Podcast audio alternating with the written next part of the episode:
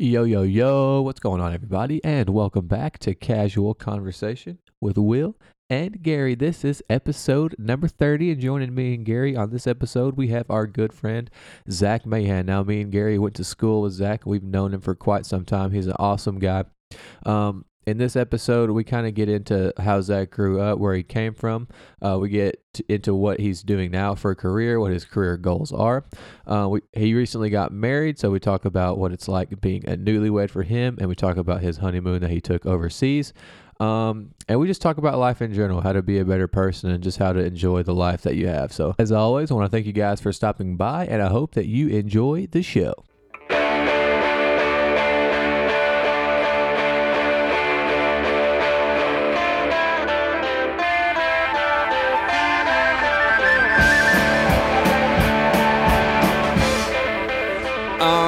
Here we are, ladies and gentlefish. We What's going on, are everybody? Shooting. We're live. We're li- not really, not when they hear it. Yeah, we're a few days behind. A behind. few days behind. But- Uh, This is what episode is this, William? number thirty, son. Thirty. The dirty thirty. The- Wait, Yeah, this is. are you sure? I'm pretty sure this is the Dirty Thirty. Cause yeah, because we were like, next time we're gonna be the dirty. 30. Yeah, this is the Dirty Thirty special, and it is special because we have a guest. we have a guest. A Another one. guest. Another one. DJ Khaled. Uh, our guest today is the one and only, the all, the almighty, the all powerful, Omnipotent, all knowing. the all omniscient Zach Mahan. What's up? I don't know about all that. what's Yeah. up? What's up, dude? But uh, yeah, we like to we like to blow everything out of proportion. Yeah. But uh, what is going on, my man? Tell us uh, a little bit about yourself. Don't give us too much, but just give us a little sneak peek. Where you from? What you do? A little bit about yourself. Well, I'm definitely going to give you too much. okay. That's fine. Yeah. No, just kidding. Better too much than not enough. Uh, Zach Mahan, uh, born and raised in Rabbit Ridge, Rabbit Ridge, baby. heaven on earth. So where so where exactly is Rabbit Ridge? Well, it's funny you ask. 'cause I was going to tell you anyway. Rabbit Ridge is equidistance Equi- between the metropolis of Bee Branch and the cornucopia of culture, which is Center Ridge. the cornucopia of culture. Yeah. Interesting. It is Interesting. seven miles from each. So, uh, being a uh, a resident of Rabbit Ridge, d- why is it called Rabbit Ridge? Do you know? Probably some good old boy saw a rabbit there one time and said, "This here's Rabbit Ridge now." Because And there it is a ridge there. There uh, is a ridge. Geographically, Full of rabbits. I've There seen is the I don't I've know. seen the topographical map, and there is definitely a no, ridge. hang on. You have not seen a topographical yes, map. yes, I have. Topographical. Topographical map. Yes, I have. No, yeah. Where? On dude, have you ever been on Google Earth? yeah. That's topographical. you haven't specifically zoomed in on Rabbit Ridge. yes, I have. Why? Because I had to go there for a wedding. I had to go there to get to Marcus's thing. Okay. Fair enough. Whatever. And I, I, Okay, dude, that's I fine. play on Go- dude, I play on Google Earth more than you would think. Like I just like sit there and zoom in on places. Like one, dude, the other day, I I got my phone Lame. out and I was on Google Earth. I was I was I think I was uh like somewhere in town waiting on something. Maybe I was getting my oil changed. But I zoomed in on the Sahara Desert and I was like trying to like find like like different things over in the Sahara Desert. Because you know what's in the Sahara Desert. No, I was just like curious, so I had my Google Earth out, and You know what I was what's in the Sahara Desert? What's in the Sahara Desert? Not much. I know, I know, man, but I was, dude, I found like little rock, like rock things and stuff. Dude. anyways, anyways, kind of got off on a little tangent there. Yeah, Loser. Rabbit Ridge. So you're from Rabbit Ridge. Yes. What I do can you tell you from expert, uh, you know, knowledge, there is a ridge. So There is a ridge. There's a ridge. Well, not a lot of rabbits. what? um. Well, I know, I know your dad. We're gonna get into this a little bit later, but I know your dad uh, owns a farm out there and and distributes meat. Uh, say a little bit about that, but don't say too much. Yeah, man. Um, you know, my dad, he uh, he was in construction for like 30 years and decided he was he was to a point where he could have basically hung it up and chilled or gone and done something different. So he's not the type to just chill. So he's kind of doing something that he wants to do and that he enjoys and he's passionate about. And I'm I'm super proud to be, you know, associated with it in any way. Yeah, that's awesome. That's awesome. We'll definitely get to that and talk about that in more detail, promote it a little bit.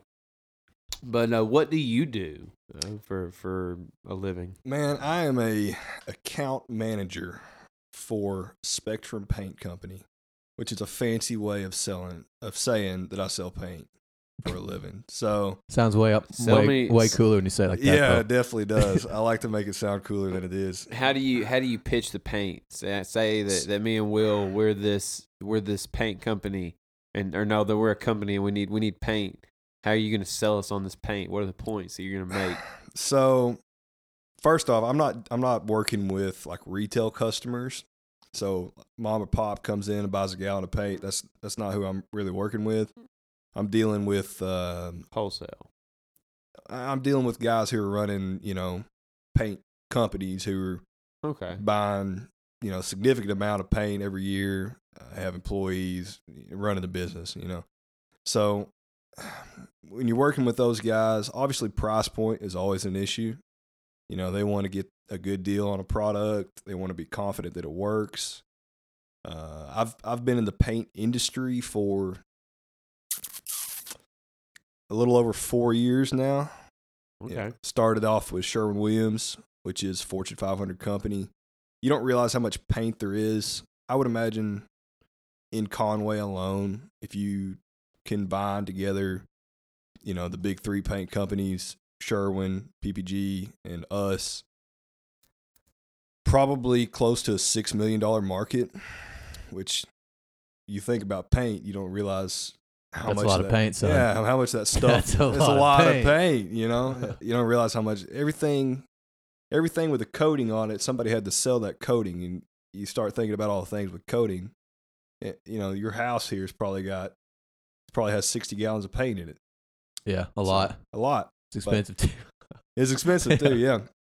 Uh, but I work one on one with contractors, and it's about relationship building because paint is basically paint for the most part. I mean, certain paints are better than others, but uh, you gotta you gotta work with that guy one on one and build trust, build a friendship, and that's why they buy from you. They're not buying because your paint's better than somebody else's, and they'll pay more for your paint than they will somebody else's if you got a good relationship with them. So that's what it's all about. Is relationship building. I'm in the business of making friends with guys who don't want to be your friend. There you go. Okay, yeah. So you feel like you're pretty good at that. I mean, I, I could see you being pretty good at that. You're good good with your words. I think I am. Yeah, that's that's awesome. Yeah. So uh, for the way we like to start the podcast off, as you may know, because you've you've said that you listen to our podcast a little bit, we like to talk about our weeks. So, uh, Will, how was your week, man? Dude, my week was pretty good. Pretty good. It's gonna take me like at least 15 seconds to recollect what I did. Um. Oh yeah, I remember what I did. It was Memorial Day weekend, and I just want to say, uh, thank you to all the soldiers that risked their lives and lost their lives protecting our freedom and our country.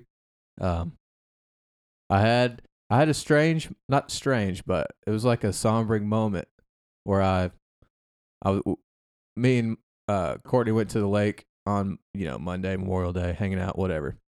But uh, before we went, I was just like watching TV, and I was like, "Dang, this Memorial Day isn't even about like getting out and hanging out with your friends and going to the lake. It's it's it was a memorial to let the United States people recollect on all the fallen soldiers and stuff, and it just really, you know, kind of took me back as to what's important and you know all the sacrifices that those people made. So enough of that. I'm just saying thank you to all the current and former um, United States military and all the soldiers that lost their lives. Yeah, no doubt, man. We talk about that all the time. Uh, reflecting, you should reflect daily on things, but especially when they when we take out a day like as a national holiday. Yeah, to to reflect on something that's really important to us as as a connective whole.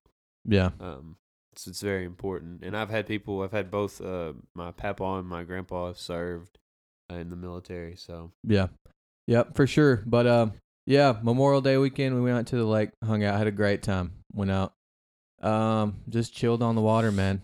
That's the first time I'd been in some water all year, Yeah, and it felt nice. dude. I told Pete. So the, the lake did feel good. Yeah, real good. Dude, that's awesome. It was pretty high though. I, considering well, all the rain. We'll we'll talk But- about that as well. But I, I worked from 4 a.m. to 4 p.m. on Memorial Day, um, and I was thinking the whole time, man, I wanted to be out on the lake because I knew everybody, all my friends were out on the lake, which also got me to thinking to kind of go on your point of you know um, respecting and reflecting. Uh, I I told everybody like you know where I'm from, uh, around Greer's Ferry Lake, like Memorial Day is a day that you go out on the lake and you may get slightly inebriated with your friends and listen to loud music and have good conversation. And uh, it's easy to forget what it really is about. I mean, have fun and and connect with other other people because that's that's the opportunity that that the people that have fallen have given us. Yeah. I mean, Yeah, enjoy sure. it, but but understand, be yeah, aware. that's what I'm saying. Like you should always enjoy. it. Yeah, always enjoy yourself. And they like had a thing at the marina or whatever saying they're gonna have a moment of silence on the lake at 3 p.m. or whatever for you know. Yeah, that's good. I'm glad them. they do something like Yeah. that. But There's anyway, a balance. There's a balance for sure. But that's what I did. Uh, we prior to that, uh, I didn't do much. We didn't really do anything. I Yeah, just went to work. I've just been working, dude. I've been so tired. I've been trying to kind of keep things up around the house, like get things in tubs, start kind of packing slowly but surely. Um, I have to go up to Springfield June 10th and pay the rent, prorated rent. Uh, no, dude, I saw this thing today on Yeah. Twitter, and it said, uh, it said, uh, if if I die on the thirty first, or no, it said if I die on This the what Will first. does. He can't remember. Yeah, dude, saw. no, I remember, I remember, I remember. It said if I die on the first of the month and I paid my rent, uh, put me in my put me in my house on the couch until the thirty first, and then bury me. Because they're like, dude, you, can- Wow. you paid the rent, son. You gotta get your money's worth. You know, Hey man, that rent check hurts. it hurts, dude. Oh, it hurts.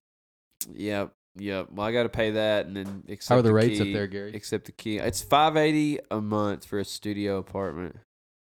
That's not bad. Could be really. worse. Yeah, I mean it's it's it's probably a little more expensive than Arkansas would be, but that's It's not bad. just part of it, man. I paid an outrageous amount for my Where did you single live? bedroom apartment I had in Benton. Benton. Yeah. How how is Benton? Dude, Benton's a turd, uh, but Benton's a turd. but I love Bryant. I live in Bryant now.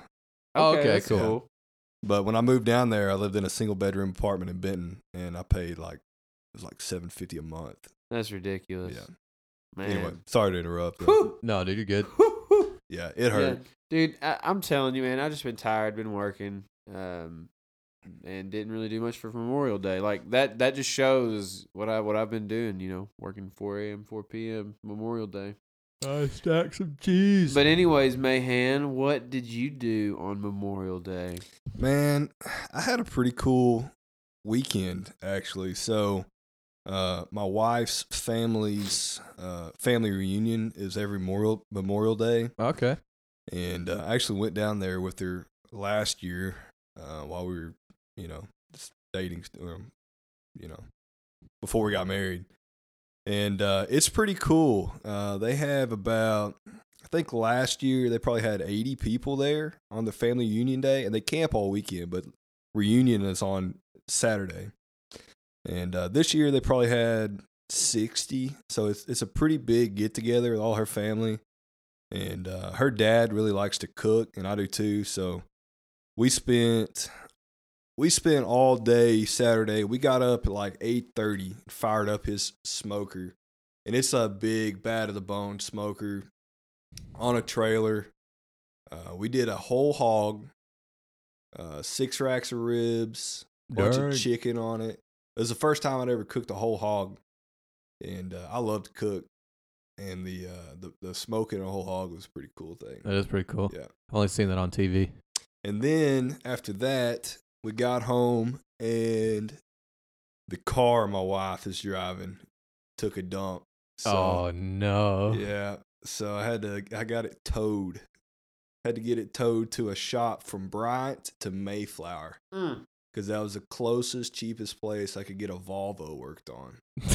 Don't ever buy a Volvo. foreign cars. man. Don't ever buy a Volvo. Don't ever buy a Volvo. One of my ex girlfriend's mom had a Volvo. They're so expensive to fix. But we got that all taken care of, uh, and we're probably buying a car either tomorrow or Saturday. Probably not a Volvo. dude. It's not gonna be a Volvo, Dude, you should get involved.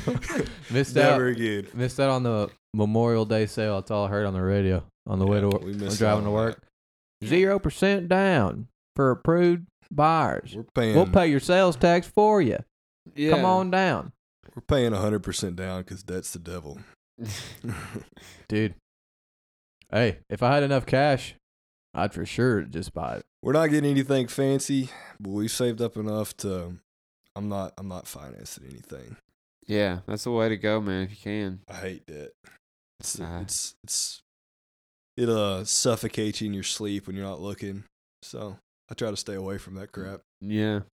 Yeah, it beats it down on you, especially if you're not good at, at managing your stress anyways. Don't don't get in don't get yourself in debt. Not a good idea.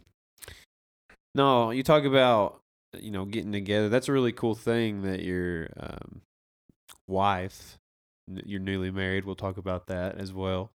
But that's cool that your wife's family uh, does does something like that. I think that that tradition.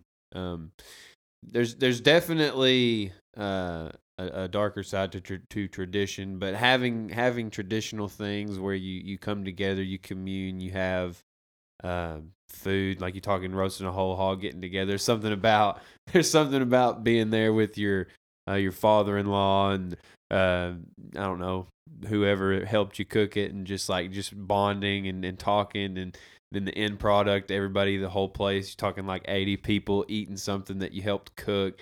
I mean, that's just that's a special moment, and moments like that uh, we need to have more of for sure.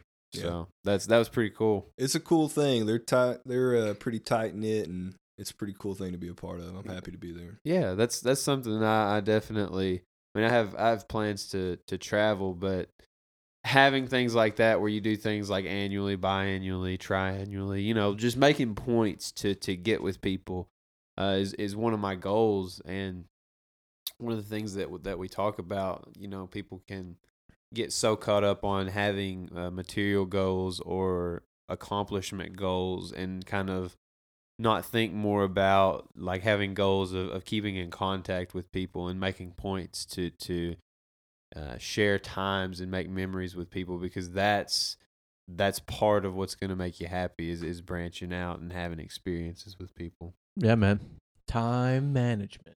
We could run off on all kinds of tangents about how our generation is more, you know, uh, experience oriented than material oriented as well, because that seems to be a trend with people our age. Yeah, yeah, and I think that it, it's honestly you look you look at honestly I think uh, if you look at history, it's kind of like a pendulum. It kind of goes back and forth, and the reason for that is is you have a generation that grows up seeing the the negatives of of maybe how their their uh, prior generation that raised them did it.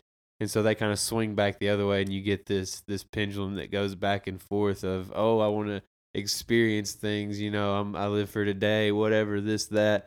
And then you have the next generation that's like you know i'd rather be more safe kind of stockpile sit back on that. So and i mean that's that's how our parents i mean i know that my parents are the ones that are more get a job make sure that you know you get a 401k you're sitting on retirement that's that's the thing and you see a lot more kids and there's radicals on each side and there's a balance that you can definitely achieve but you see more people our age going out and not thinking so much like that they're like oh i want to live in the now i want to experience things Yeah.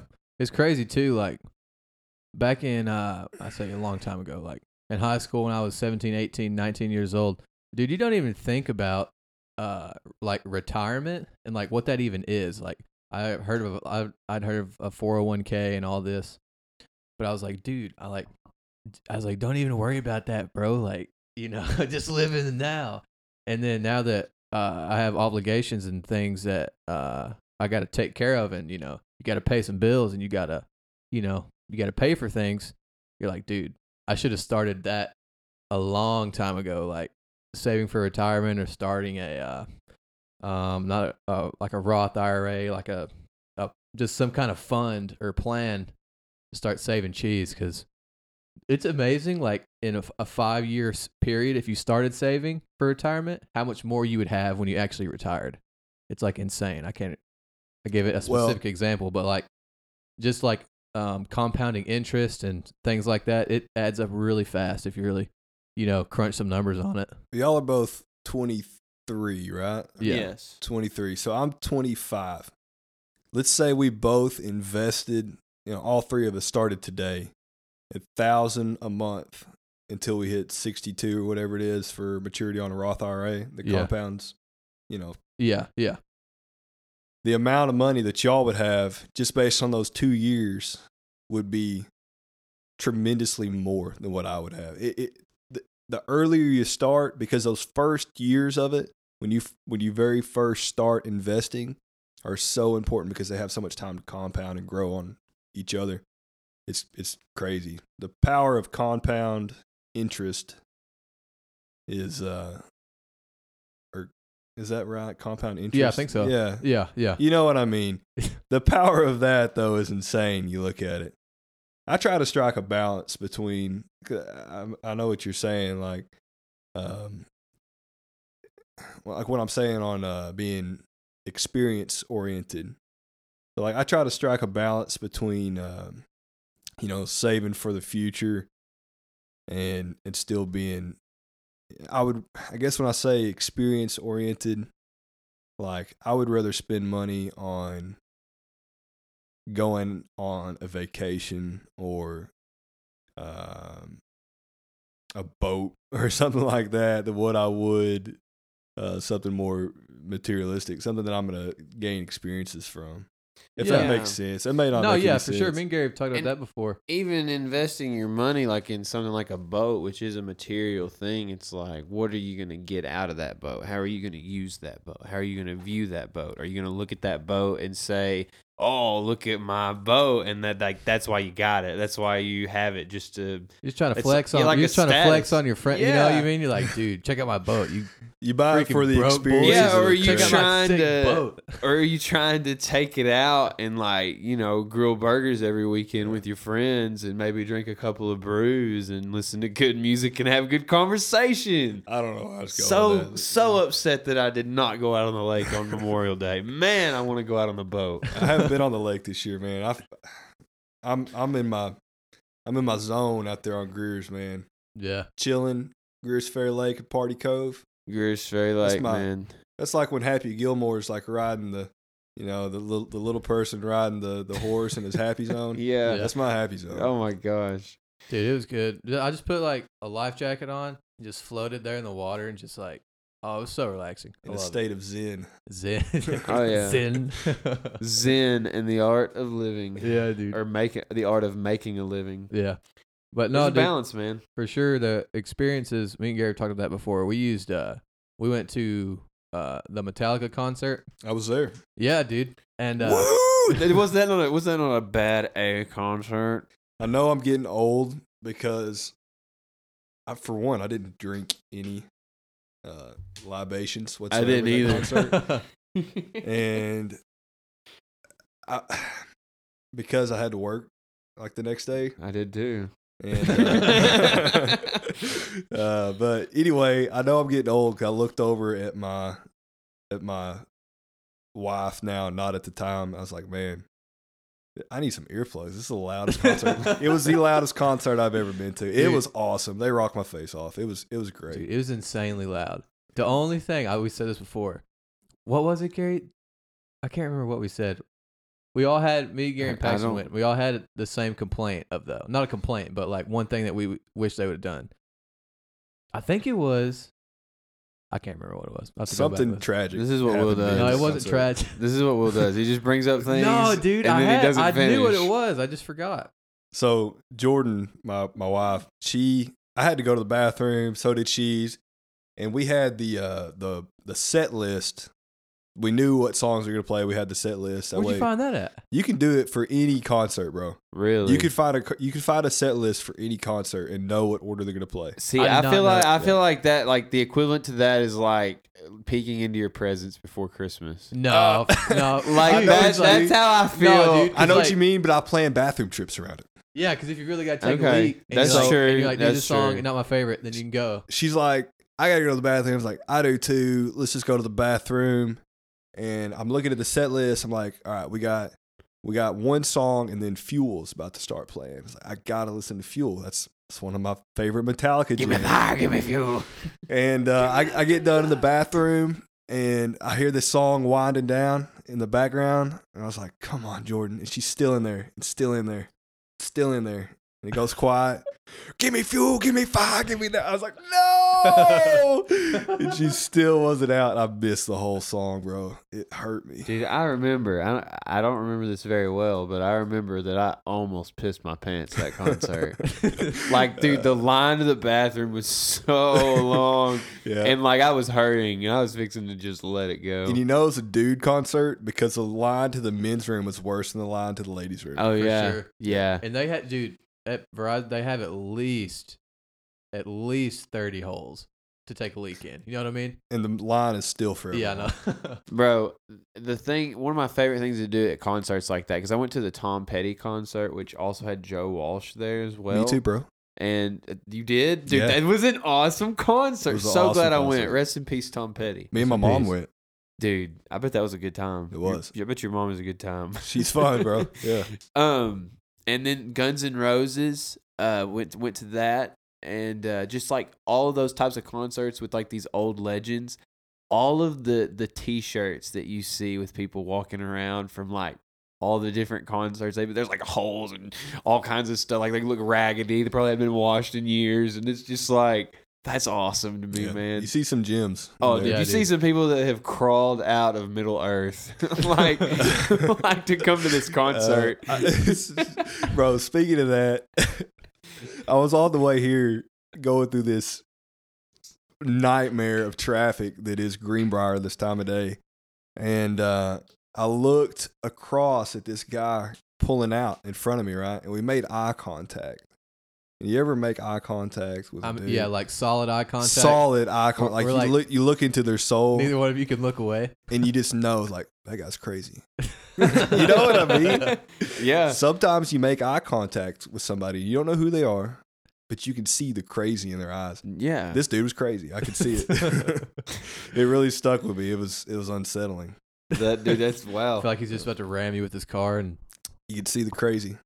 Yeah, dude. And so you talk about how busy uh, Greenbrier is. So kind of to segue into this next thing, one of the reasons it's so busy, it's it's usually busy. It's usually pretty busy, but it's extra busy today because the Wooster, the Catherine Flats on the Wooster Way. Yep. I can't remember what highway that is, but uh, it's it's covered, man. It's covered in water. The Arkansas River is backed up. It's so backed up that the rivers going into it can't drain, so they're backing up. Yep.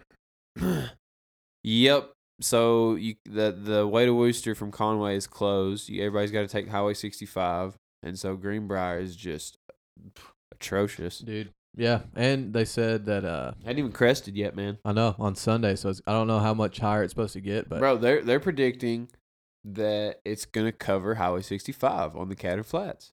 Dude, that would suck so bad. Listen to this. Listen to this. Listen. My parents are staying at my house tonight on cots because they're they're like we don't want to miss a day of work and we don't want to have to drive all the way around to Mount Vernon to go to Conway. Yeah, They're heroes because I would have just not gone to work. Yeah, I, I, I'm the same way. I'd have been later. like, I'm just gonna take this as a sign that I'm just gonna take a day off. Sorry, boss, can't make it. no, dude. I was thinking like we're leaving. Me and Courtney are leaving to go to Paxton's wedding tomorrow, so we're like skipping town. Well, it's gonna get the worst, but I was thinking, I was like, dude, we're gonna come back and it's not gonna be able to get home. That would suck. You're going to Memphis to get over. Or you're going No. down. We're going down. It should be good so far. Should be good. Yeah. Sure. Sure. Okay. Are you going down, Gary? I am. Man, I wish I Uh, could. I'm gonna go. I'm gonna ride with. I'm gonna ride with Kay. Because where does the Arkansas River stop, Gary? the Mississippi. Yeah, flows into it. So once we It's cross, true. so once we cross over it, and keep going down, then it should be good. Where does the where does it cross? where like where do you? Because you go down through like the very southeastern part of the state, don't you? Well, yeah, you Once you cross it in Little Rock, you don't cross it again in Arkansas. no, you go to Huh. Pat, through Little Rock, Pine Bluff, uh, Lake Village, and then Yeah. you cross into Mississippi and just keep going down Huh. into Alabama. and then Florida. Interesante. Hopefully, we're gonna give it a go.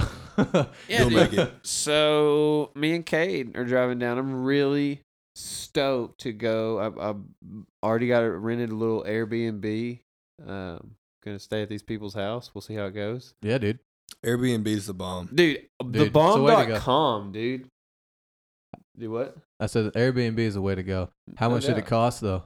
Forty five bucks a night, You can find some steals not on bad. there. bro. Forty five bucks a night, five minutes from the beach. Not bad. Gary stayed in uh, how much did that one cost? Gary?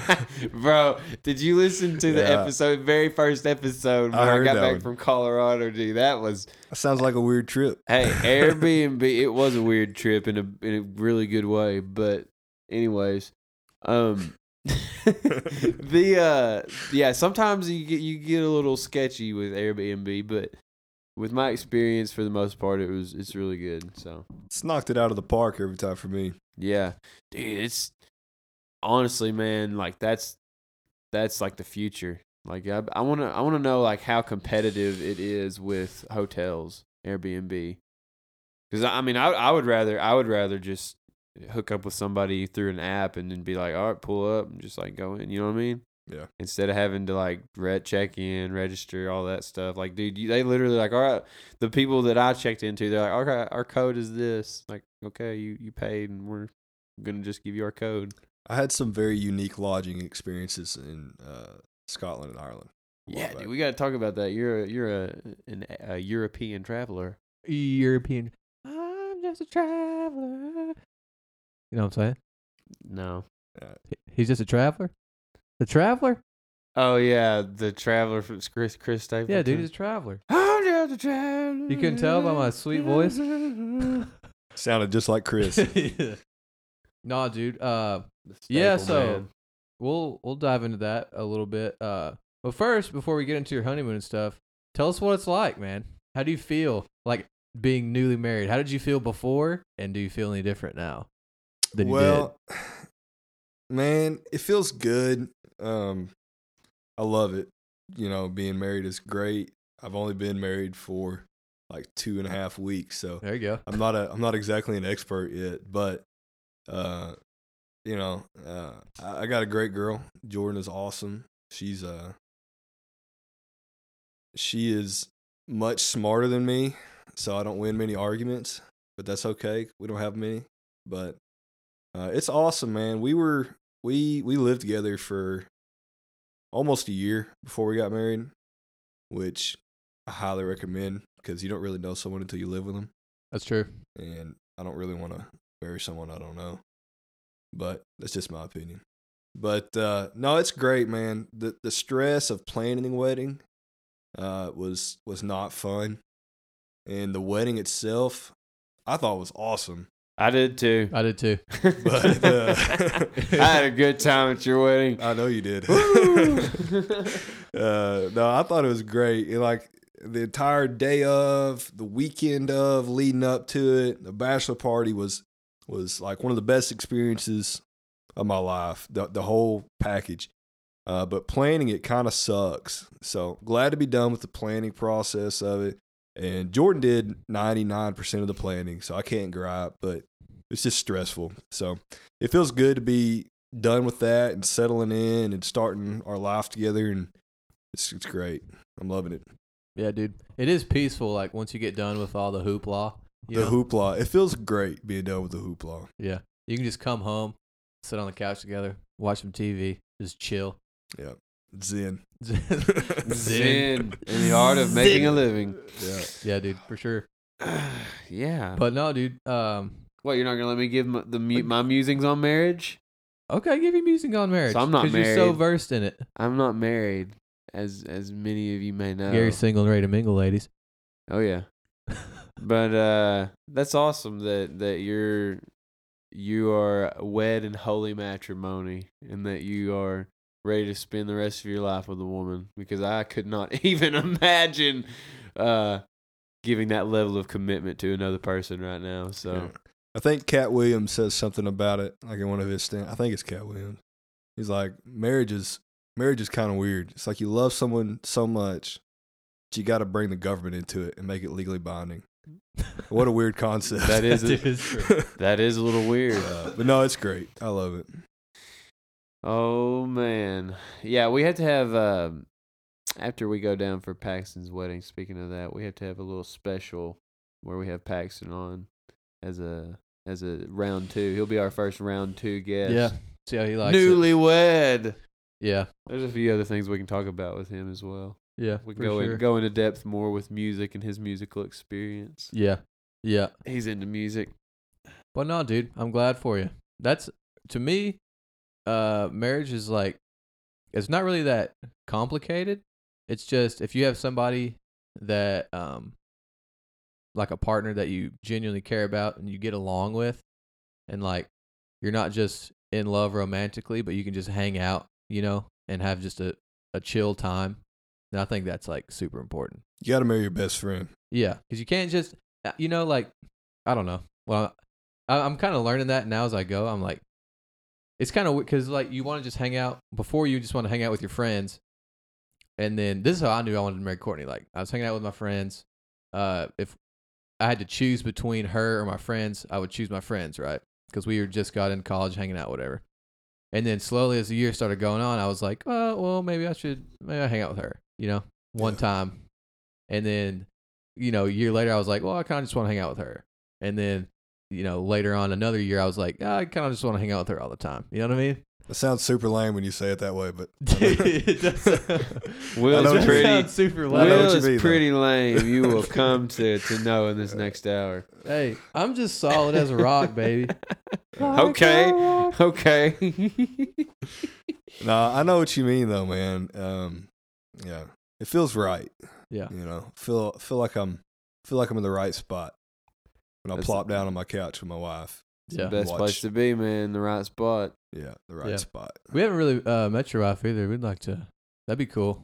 Hang out sometime. We got to get together, man. Yeah, So- you said you said when we were at uh, Paxton's bachelor party, man. Yeah, we need to like have like a grill out or like have a dinner or something. Watch like a sporting event, just to get make an excuse to get together, basically, and eat some food. I'll tell you the biggest, and I think y'all will agree with me. I don't know if I can articulate it in the right way, but the feeling of like the paradigm shift that happened in all of the dynamic of all the people that we used to run around with was so abrupt a few years ago, where it went from you know, the weekends, there was a party somewhere. You went and you hung out with all your buddies. Everybody was there. And the people got jobs, people got families. And it just seemed like almost, and it wasn't. I mean, it was over the course of a couple years, but it felt like overnight, everyone just grew up. You know what I mean? Yeah. and now I kind of feel what you're is, everyone it it felt like it was so sudden. I know that it wasn't but now everyone's so busy. It's so hard to like make time to to mm-hmm. get together and to sit down with people that you you know that you vibe with and you want to hang out with. That's one thing i like about what y'all doing with this podcast is it gives y'all a reason to get together with you know with each other and and, and your buddies and stuff so Yeah, no doubt, no doubt. That's you got to make you got to make it happen because it won't happen on its own anymore. Yeah. And it used to happen on its own, and now it doesn't. it's one of those facets of life that that if you neglect, you're not gonna be as happy as you could be. Your your friends and the relationships, the connection that you have with people is very important. I can't stress that enough. So Yeah. That is crazy though how um like 4 or 5 years ago we would just be like hanging out or go to a party or something and you would see a ton of your friends without even knowing they were going to be there. That's crazy. I couldn't. You know what I'm saying? Like it like we would go place all the time and see you or you'd see us and uh I couldn't find a party with both hands searching nowadays on the Yeah, weekend. know. you can't find them. Not that I would go through it if I could find it. Yeah. you can't. Yeah, that's it's weird, man. That that's weird how you just kind of you look- grow out of the circle. Yeah, and you look back at it and it felt like it happened all at once.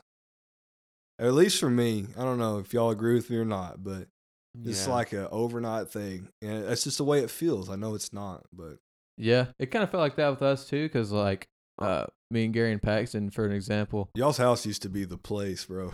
Yeah, and then it was like all of a sudden I got engaged, and I was like, dude, I'm moving out in like six months, and we are like, okay, well, that's it, I guess. And then I moved out, and then Paxton uh, And was Whitney, fixing Whitney, to move. moved, Whitney Whitney moved moved in in, with Paxton. They they got a little more serious. and then they slowly, or not slowly, pretty quick, moved out. yeah. matter you of still living at Remington right now? Yeah, we're fixing to sell it, bro. you the last, the last The Lone last, Ranger. Rem- the last Remington, the lone Remington. Rest in peace. You have any roommates over there right now? or just you? No, I've just been living by myself since January first. Man, that's a that's a big crib to be just chilling by your lonesome. in. I know, dude. It's uh, I don't really use those two rooms. I move my music stuff in in one of them, and I have like this blank room music vibe going on. It Gives me inspiration. Do you feel lonely in there without your old roommate? No, I keep myself pretty busy. I mean, I miss them. I miss them. Do you ever feel lonely? Do you ever think about me, Gary? I mean, there are times where I miss y'all guys, but uh, for the most part, man, I play my guitar and I, you know, my guitar's I've- only friend. yeah, I- friend I need. there's there's not too many people. roll. There's not too many people I find more interesting than my guitar, but uh, no, I, I keep myself pretty busy. I, I go hiking a lot. I have some buddies from work. I have I have another crew that I kind of run with that I wouldn't necessarily say they like to party, but they definitely like to get together and like some of them are musicians and that's kind of the it's kind of the crowd that I've kind of pulled myself into lately is is uh, I've met a lot of people through working at the hospital some some talented people, some interesting people, and I'm just trying to broaden broaden my circle of of people. Like I have I have my core group that I grew up with that like I can be, um, which I'm I'm myself all the time, but like I can just be really real with. You know, there's just like those friends that you have. Uh, but I'm trying to kind of spread out, be authentic, but also kind of just like almost network in the same regards, like network, but also be sociable, be friendly uh, be authentic. Don't don't make them surface level. Like I'm just trying to network with you to increase my social status. Like you're an interesting person that can also increase my social status, but you know we're we're cool and we can vibe. So that's that's kind of what I'm doing right now, as Yeah. far as as far as branching out. I feel that. That's cool, man. I, I think I think that going back to experience and material, if you lean towards materialism too much, like you begin to see your your relationships, especially ones that you make at work, as very very surface level, as things, as opposed to actual relationships and people. I'll tell you something that I have found on that. And uh, I don't even like saying it out loud because it's almost negative. But uh, a lot, in my experience, like I want to, I want to be friends with like everybody I come across, you know, Yeah, which is And, uh, unrealistic. which is unrealistic. It's impossible. You can't do it. And, you know, it's just the way it is. But it is is challenging to be if you're if you're like in a supervisor position it's challenging to be with some a friend to someone who you have to like supervise at work you know Yeah. because nine, maybe not nine, a lot of the times those people will tell you what you want to hear, and they're not genuine. Which, that's that's a generalization. Not everyone is that way, but it definitely happened, and it's a bummer because it just it just makes you sad when you see that happening, man. Yeah. Yeah. and it's in the same regard. I mean, it goes the other way too. You're talking about from the supervisor standpoint, but from the employee standpoint, you see you see supervisors that have this pathological liar syndrome that they're they're like saying things all the time to just it's just what you want to hear and things never happen. I mean, I've been in situations where the management has been like that. So it's it's a it's a double sided coin for You had sure. a bad manager then.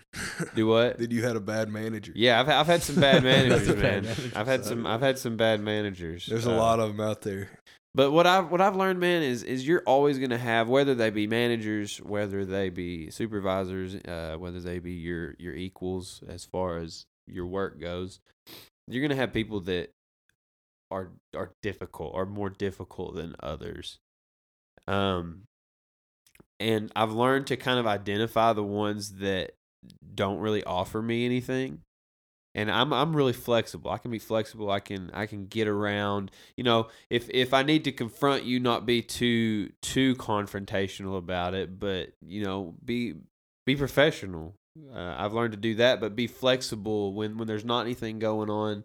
Um, understand you, understand how to kind of work with you, whether it be you know don't really talk to you, let you do your thing, or to kind of you know say certain things around you.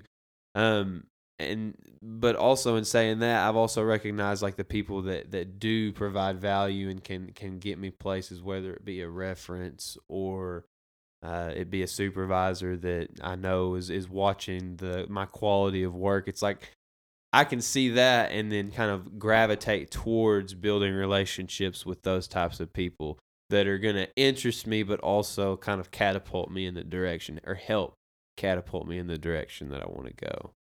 So I don't know. It's just kind of like you sit back and and I don't know. That's how that's how I feel like relationships and and just connecting with people are. Like you have an opportunity to connect with anybody you run across, but it's like when you break those opportunities down, like which ones are worth engaging and which ones are worth, you know, just keeping uh, kind of at bay. Like you know, for example, those those people that you work with that aren't going to catapult you, just being flexible enough to not get in arguments or disputes with them. Yeah. Yeah, I feel you. And it's like, it's just like with anything, man. You are you're always gonna have people that are just trying to get ahead. You know what I mean? They'll tell you what you want to hear. It's dog eat dog out there, and yeah, I mean, say you're a supervisor, you're always gonna have people that say, "Well, I should have got that because I can do, um, I can do this specific task better than you can," or they think they're more qualified, so they're autom- automatically kind of you know, starting off on the wrong foot. Like they don't even know you, but they're on. They start off just kind of resenting you because, you know, they think they're more qualified than you. But it's dog eat dog out here, old son. Oh yeah. And I got the job, baby. So Yeah. it's important to it's important to be professional and and know where the boundaries are, but that doesn't mean you can't be authentic and genuine with people. yeah. yeah. Well, well, I guess what I'm saying is you got to stick up for yourself sometimes. You know what I mean? You can't just, you can't just try and. I, I get what you're saying, man. You can't just try and be everybody's friend, even though you want to. Because I mean, at the end of the day, it might sound selfish, but you're trying to do what's best for you and your family and Man, I your quote- well-being. I quote Drew Payne a lot, and I'm going to do it again. In his episode, he said, You don't have to like everybody. That's true. You don't. yeah. And he's right. You don't have to like. You can go into it with an objective mindset, determine whether or not that you like this person, and and even if you don't like them, that doesn't mean you have to be mean to them. Going back to being flexible, like don't don't get in disputes with people. Understand how to work around them. Understand the people that you're gonna you're gonna work well with and build relationships with, and understand the people that you're gonna work well with and kind of avoid in relationship building. You Yeah. know? Yeah. I agree. There's a lot of people uh that personally for me, I don't have a good reason to dislike them, but I do. you know, I don't I don't have to have a reason to not like somebody, but I still get like a bad energy from them or yeah, just a bad energy. But But definitely uh, not Zen. but you, yeah, not Zen. no zen. but you gotta have that uh the ability to be uh amicable and uh put up with it though. Yeah, good word. sure. That is a good word. Word of the day. That is a good word. Hey, my last thing on it. At the end of the day, baby, I'm trying to I'm trying to get to the top. There you go. So I'm trying to better myself, get to the top. So I'm not gonna push anybody down or um It's dog Like- eat dog, and you're the big dog. it's, it's dog eat dog. But I'm not I'm not gonna hinder you from doing anything. But you can guarantee I'm gonna do everything I can to get to the top. That's Yeah. not gonna affect somebody else. You got So- Uh, but like I'm gonna I'm gonna do the best that I can with my skills and what I have and what I can do to get to the top. I'm not gonna hold you underwater while I'm swimming up to the top.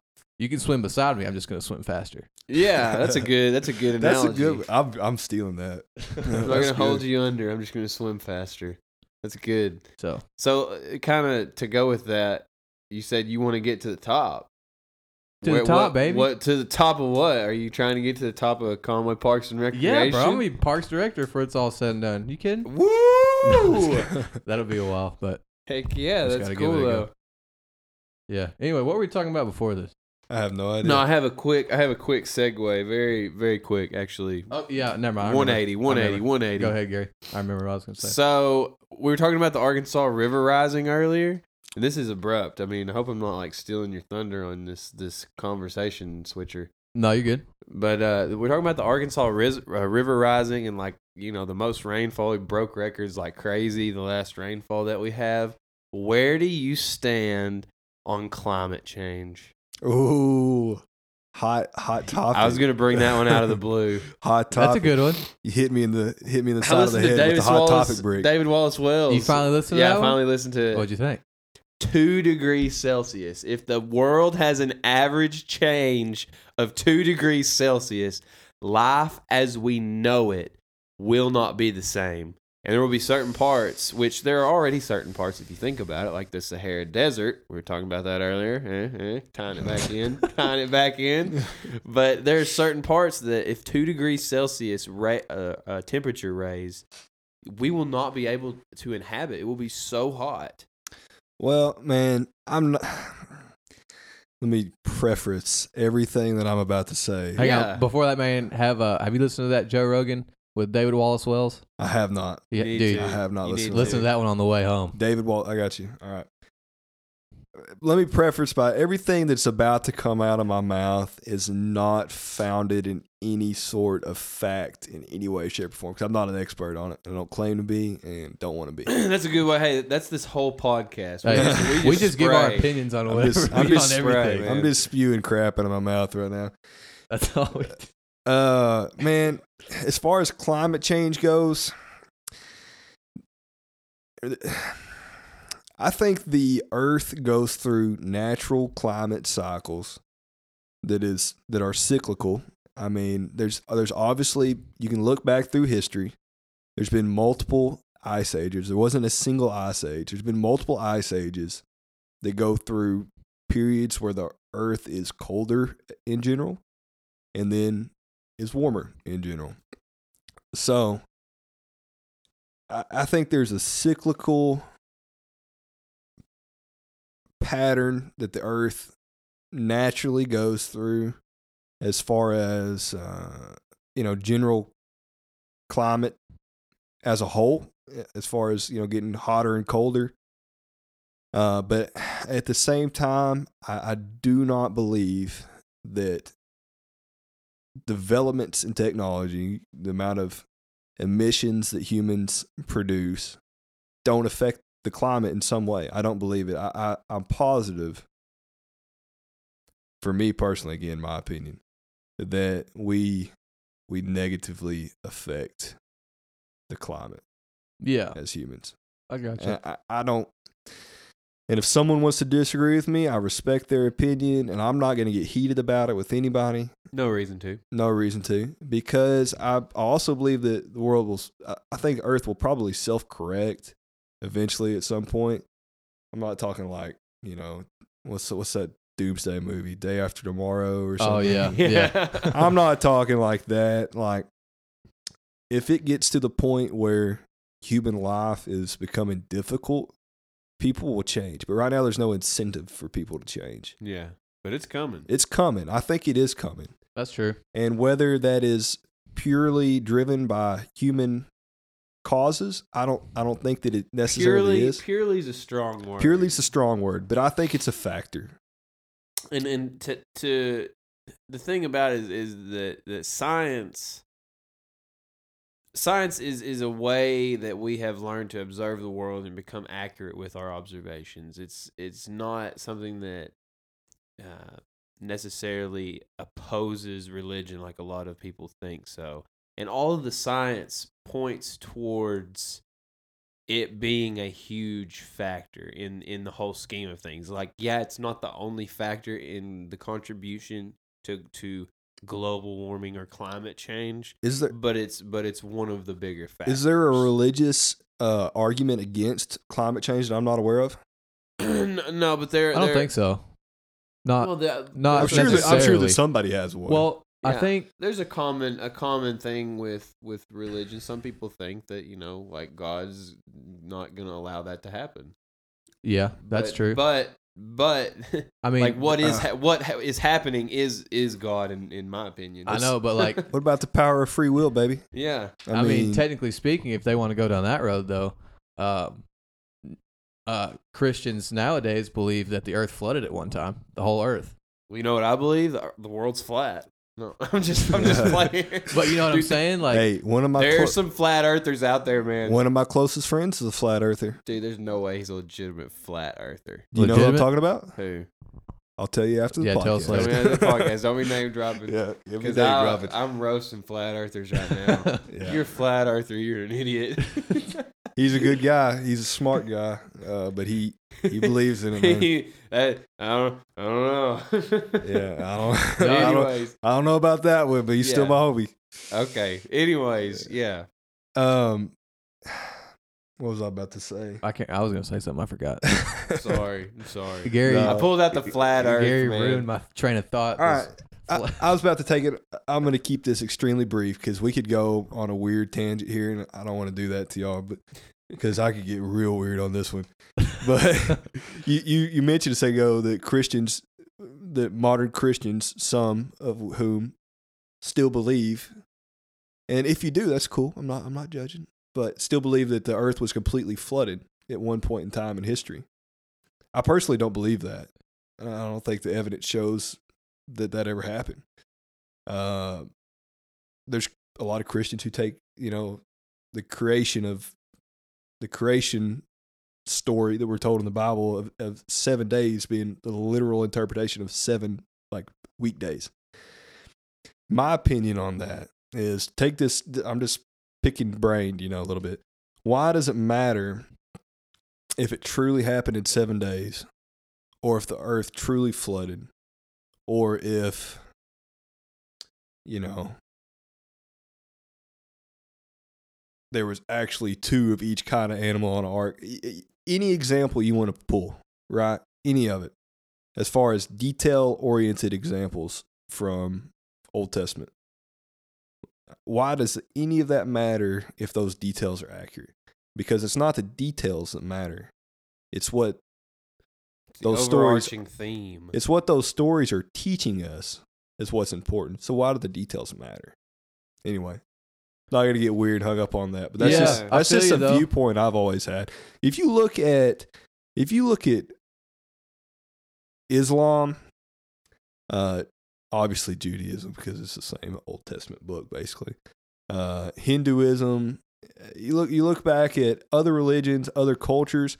There's a lot of similarities in creation myth or legends. Yeah. You know, Islam, they recognize a lot of the, the Christian prophets, and they recognize Jesus as one of the, those prophets. I don't believe that that's related back to a common to a common uh, you know his, historical event, but I think it's related back to that's a way that someone years ago understood, you know, understood uh, uh, Life. life, yeah, and it had spread, and I don't know, the stories are the same.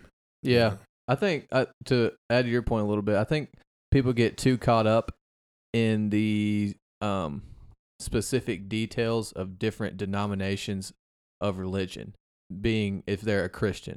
Does that make sense?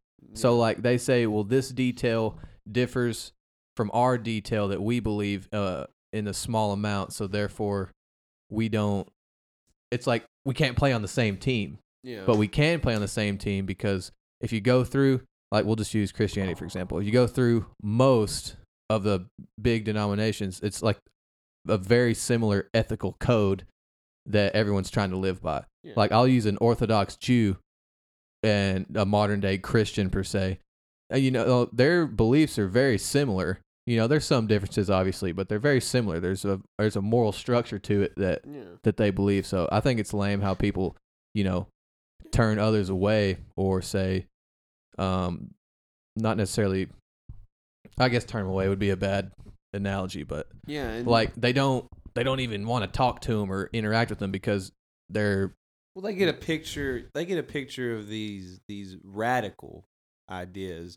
Like propaganda is a real thing. I mean, if you have a place that wants to keep people believing a certain thing, keeping them, you know, boxed within a certain paradigm, if you will, and there are other paradigms out there, they're gonna, you know, show the most radical of those other beliefs, and that's all you see. That's all you consume with the media that you see. And so you believe that, you know, Jews and Islam and Buddhism are all these radical things when in in reality most people are just kind of kind of like you over there, you know what I mean? It's just like they've been told different stories than you trying trying to kind of lead to the Yeah. same to the same uh yeah. It's like there's outliers. There's outliers in everything. Definitely, you know what I definitely. mean? So like you have the radical Islam terrorists that just want to blow stuff up. Like I would say, uh, I might be completely wrong, but 95 percent of people that believe in Islam I'd go 99% of people that believe in Islam would not blow something up. Does that make sense? I would say ninety nine point nine nine nine nine. Yeah, I would say that. Now, I don't want to. I, I, you know, and like I'm not, I'm not saying, religion is so touchy. dang. It is a touchy thing, but that's why hey, we're just having a casual conversation. casual- I guess what I'm trying to say is I'm not condoning Islamic terrorists, and I'm not saying we should be friends with terrorists. Obviously, I'm against terrorism of any kind, but I'm saying a normal human that practices Islam isn't going to blow something up. That's all I'm saying. So you t- we're talking about denominations. So there's two things. Zach, you said one thing, and Will, you said one thing. I'm going to address what you said, Will. Okay, go on. So let me hear. you were talking about denominations, and you hear about denominations within the Christian church, um, and it's like there's there's scales to denominations. It's like yeah, there are denominations to the Christian church, but what are you gonna call? What are you gonna call like Christianity? when it's it's put up against these other religions because I mean it's it's within this compass it's encompassed within religions and it's like uh it's just another denomination on a bigger scale if you want to look at it like that Yeah. you get what I'm saying Yeah, Let I, yeah. I'm just trying to be the devil's advocate here Yeah, let me bounce this idea off you here too. So, uh, denominations within within. All right, what did you grow up, Will? uh, Baptist. About you, Gary? Southern Baptist Southern Baptist. I grew up Church of Christ, right? Okay, I, I had a weird upbringing actually, cause because p- part of my family, my, my parents were divorced. I have two wonderful Yeah. step parents as well. Uh, I was brought up one side Church of Christ with my nana, my mom, and Russell, uh, and then I was brought up Southern Baptist, which are kind of opposite ends of the spectrum. one's like Well- rock and roll music in the church, and then the other one's like no music. Uh, most most of my buddies growing up were Baptists, right? And I cannot tell you how many times I heard, "Man, y'all's church is weird." Like Okay, you don't you don't dance, which I wasn't ever really down with that, but uh, yeah, well, I'm not down with dancing either. Like, no, like I'm down. I'm down with dancing. I'm Oh, not you're down with You dancing. taught you taught me how to dance. Will you're down with dancing? I'm not down I with meant the no dancing dancing in church, thing. bro. I didn't mean dancing in general. But- But they, you know, dancing in general is bad. Like, Oh, not, I I'm thought not you talking meant. about. I thought in a you meant like. No, I'm not talking about in a church. setting. okay, we'll pause for a second. I thought you meant you got the band rocking in church and you get up out of the pew and start dancing. That's No- what I'm saying. no instruments. I'm not saying. um, I'm not talking about like footloose dancing. Yeah. I'm talking about. So your church believed that that like just dancing out in public was bad. that is I, again i cannot speak for the the populace because i'm not an expert but in general most uh, traditional i'm saying traditional putting a heavy t on traditional 'cause, Traditional uh, Church of traditional church of christ older guys and gals uh, don't like it They don't know. get footloose. they don't get footloose bro Okay. but you know, I would bring Drew Payne or you know, Coulter Hall. It, it- it's one of my buddies from you know school with me to church on Sunday. They're like, man, this is weird. I don't like this. What? I mean, why do y'all believe that? And uh, my my issue with denominations, and I grew up Church of Christ, but I do not identify with any do- denomination at all at, at this point in my life, uh, because I just think it creates tension and division amongst your peers as Christians. You know? Amongst So- the believers, man. Yeah, It's like everybody believes. I don't, yeah, I, I get what you're saying. I don't like that. I don't like that uh, that separation and division that I feel like it creates. I feel like it drives a, a like a, a wedge between between the community. I don't dig that. And it, Gary said this before. He's like, we're all on the same team. Like, if you believe in God and I believe in God, it's like Who cares it- if you play music and I don't? it's like it's like we're we're on the same team. Like we should we should try and get along more. That- and that's where that's where I'm. It's like you gotta have team with it. chemistry, baby. It's like you're, and it's just another facet of, of difference that you look at. You can either look at it and choose to create division, or you can look at it and be like, "This is this is what makes us one. The differences are what make us like connect." and Uh, so it's like you say, you say your church plays music, my church doesn't. It doesn't matter. We worship the same God. So I'm saying also, it's like my skin is not the same color as yours, and you live, you know, X amount of miles, X amount of thousands of miles across the sea from me, but we still worship the same God. yeah, Whether take, you want to realize it or not, or call Take- it the same thing. take it a step further than that. You know, you're talking about being on the same team. Why? I mean, if you want to, if you want to zoom out all the way on Google Earth, right? We're just a bunch of ants all working just to stay alive.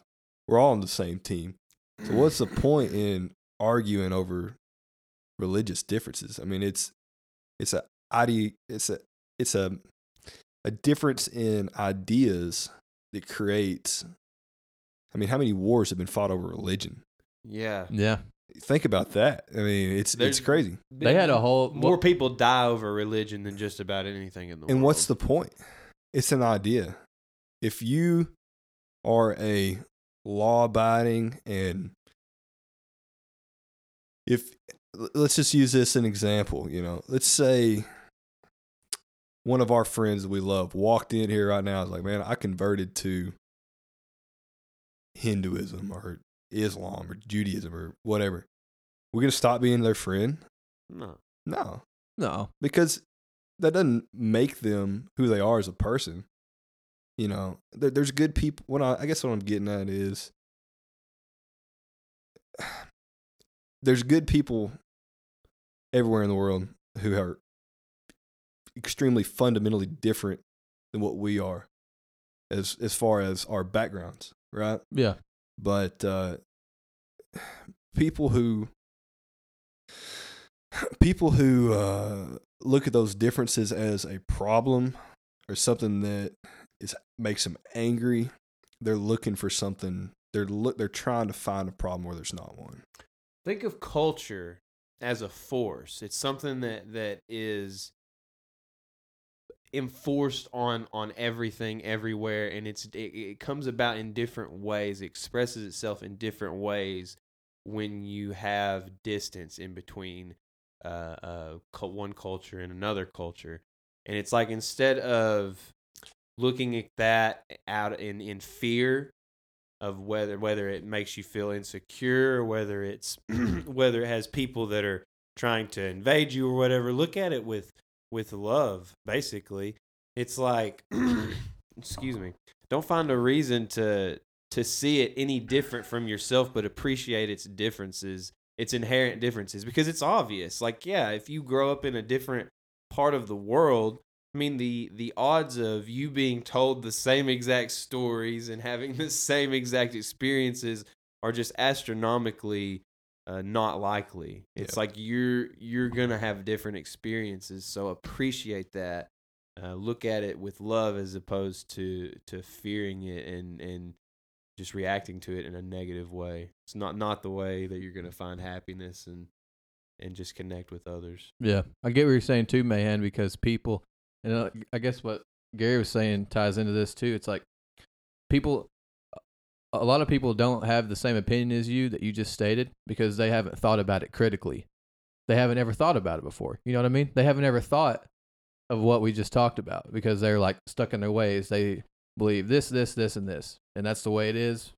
You can't ever change my mind. You can't ever make me have a di- differing opinion. It's like I, I don't know. It's like you have to be able to think critically about things and take um take criticism sometimes. Well, not even criticism, but just like a a differing opinion. I don't know.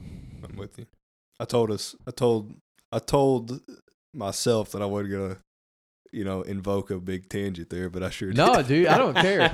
And speaking of that, I want to get on something I saw. hey, speaking of that, I gotta take a leak. I gotta take a leak. Okay. All right, dude. Okay, we'll we'll We'll just we'll keep it rolling. Yeah, Oh, dude, we're just gonna keep rolling. we'll entertain the audience. I'll uh, I'll uh, what was I gonna say?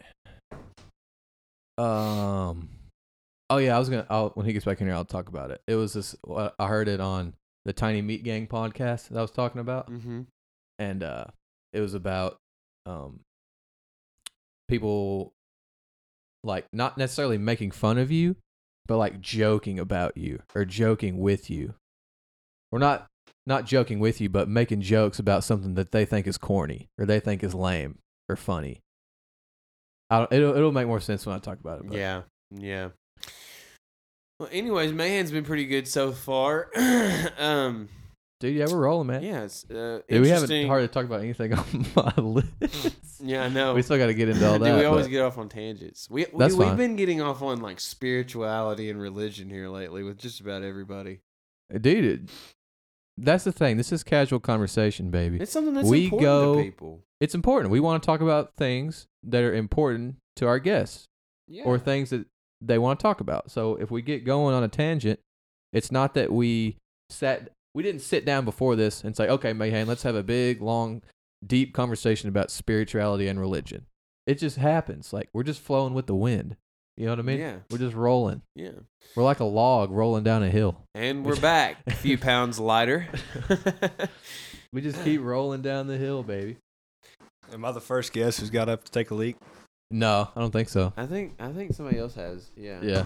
I think we paused it though.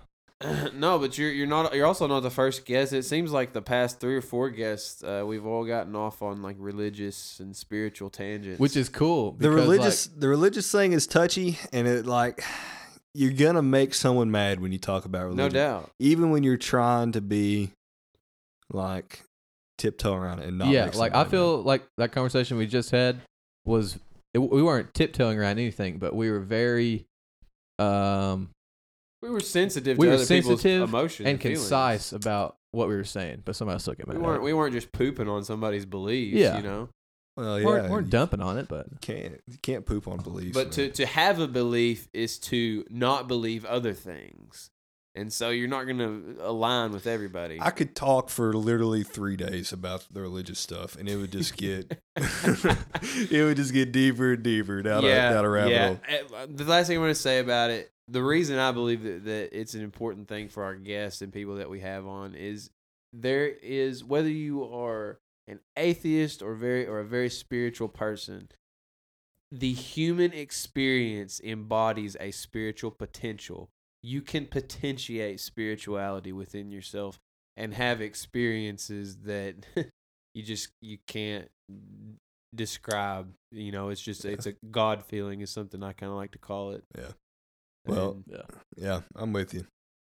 Anyway, but but anyways, anyways, something that, that we can kind of get off get off on now is uh you're you're uh work you say you're working you worked for Sherwin Williams. Who are you working for now? Spectrum paint. Spectrum Paint. yeah. So that's your job right now. That's my job. and there's this thing there's this concept this three uh, three layer concept i like to kind of ask people so that's your job right now but what are some of your career goals and and so it's like kind of a two part question what are some of your career goals and what is the legacy that, that zach mahan is looking to leave behind when it's all said and done Man,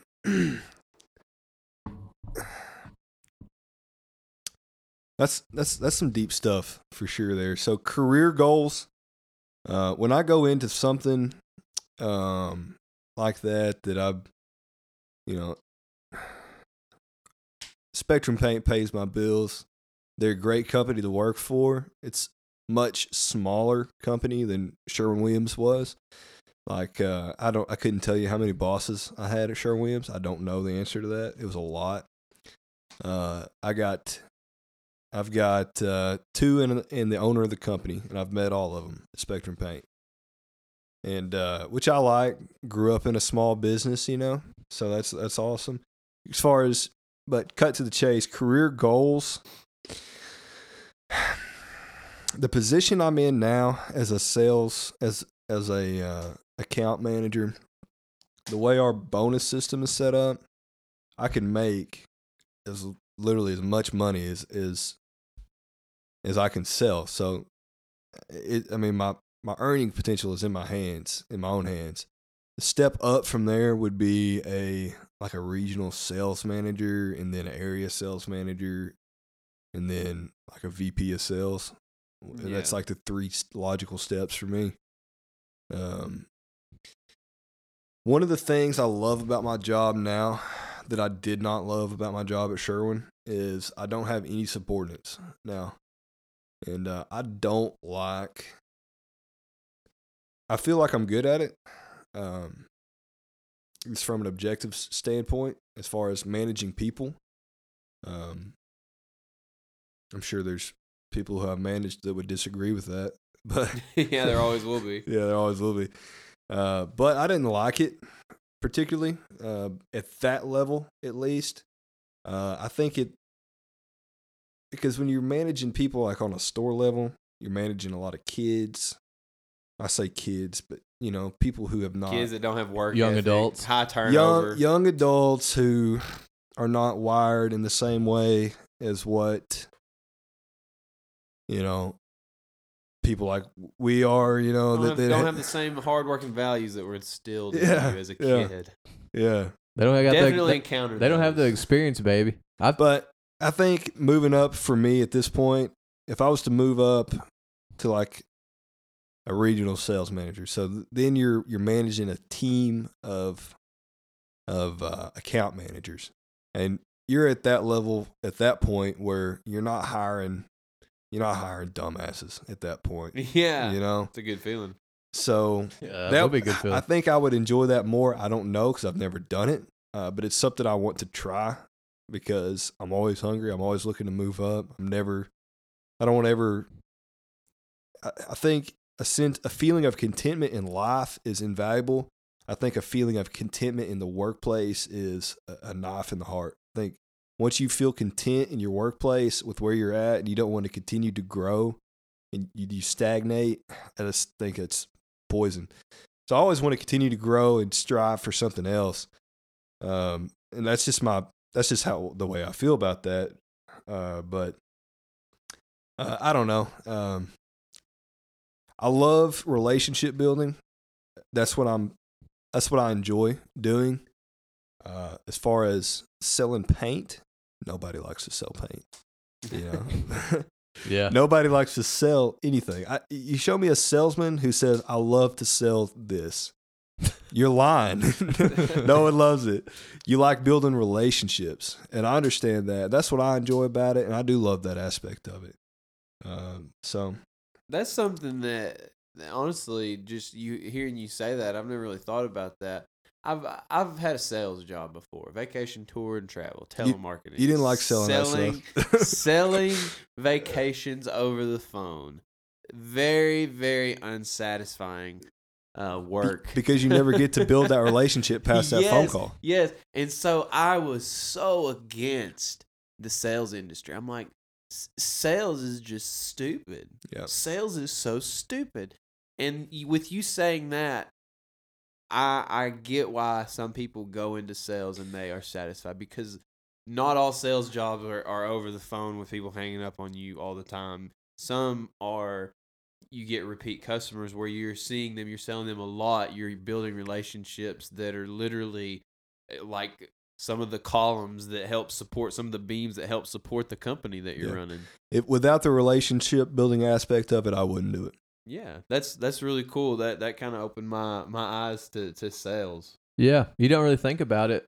Uh, about building relationships and sales, but you think about I don't know, like an insurance agency, like you're you're gonna hopefully those people are gonna be with you for years and years and years. You know, you're gonna talk to them if they got a problem. You're gonna you know try and get back with them and whatnot. So Yeah. I mean, I, I I never thought about the relationship building aspect of sales before, but that's pretty cool though, for sure. yeah. Yeah. So that's that's your career though. That's kind of some of the career goals.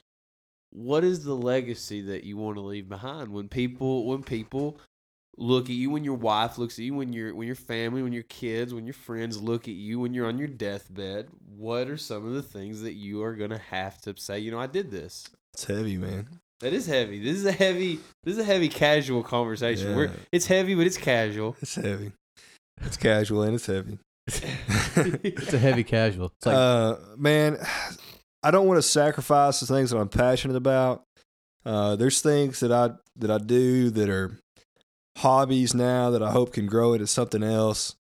Um, m- my dad was, you know, he he's a small business owner growing up, and I, I can't shake like that drive to to break off and do my own thing. And uh, hope my boss doesn't hear me say that. I think he'd understand. But you know what I mean? Like when when you grow up around that, for me, like you couldn't. I would rather take. I would rather take a beating than start a construction company because that's what I watched my dad do his whole you know my whole life growing up. And it's hard, and I wouldn't ever want to do construction company, you know. But uh, the the the the big picture of you know being self sufficient, uh, running your own business, creating something, I cannot shake like that gut pull in that direction. Um, I don't know. There, there's a lot of things I'm passionate about that I, I think I could blossom into something, uh, you know, profitable and enjoyable at the same time. Um, I don't know what that is yet, and uh, I, I don't know. I may not ever get there with it, but I won't ever give those things up as as uh, something that I enjoy, though, for sure. So I guess to get back to your question, uh, it's I an easy one to avoid yeah, it, I'm trying to avoid it for sure. Uh, to get back to your question, though, man, um, you know, being newly married, I want to uh, I want to be remembered as a good husband. Um, I want to be remembered as a good father one day. You know, I definitely want kids at some point, not for a long time, but I want to enjoy being married for a couple years before I have kids. But that's something that you know. Again, I feel like that primal pull towards. You know, Drew Payne's got the cute little kid. I want that one day. You know. yeah no doubt Um, I want to be remembered as someone who is a good steward of nature. That's important to me. I think that's a legacy that um, men in my family have kind of passed down. It was important to my grandpa. It's important to my dad. It's important to me. Uh, so that's important to me. And uh, I want to be remembered as someone who has created things that make other people happy too. Uh, whether that be writing or, uh, you know, I'm tying I'm tying Drew Payne's son a box full of flies right now for Drew to give to him when he gets old enough to start fishing. Just something like that, creating something that will bring someone joy down the road. I, I, I want to do that, you know. Um, and I want to be remembered as a good friend. You know, uh, there's lots of a friendship is like any relationship. If you don't put in effort to it, it, it will not. It it dies. It's like it's like uh, growing a garden. You know, you don't water that garden, your tomatoes are gonna die. if you don't call your buddy every once in a while, that friendship just it doesn't grow on its own. So I want to be remembered as a good friend, a good husband, a good father one day, and I want to be remembered as uh, someone who created things that brought joy to others. Those are some great goals, man. Those are some Dude, great those are really good. It's deep. It's deep. It's heavy, man. That's that's awesome. Well, you talk about uh writing. You, they say you want to maybe create something someday, and before you go into that, because I definitely want you to go into your writing and and why you enjoy that, what got you into that.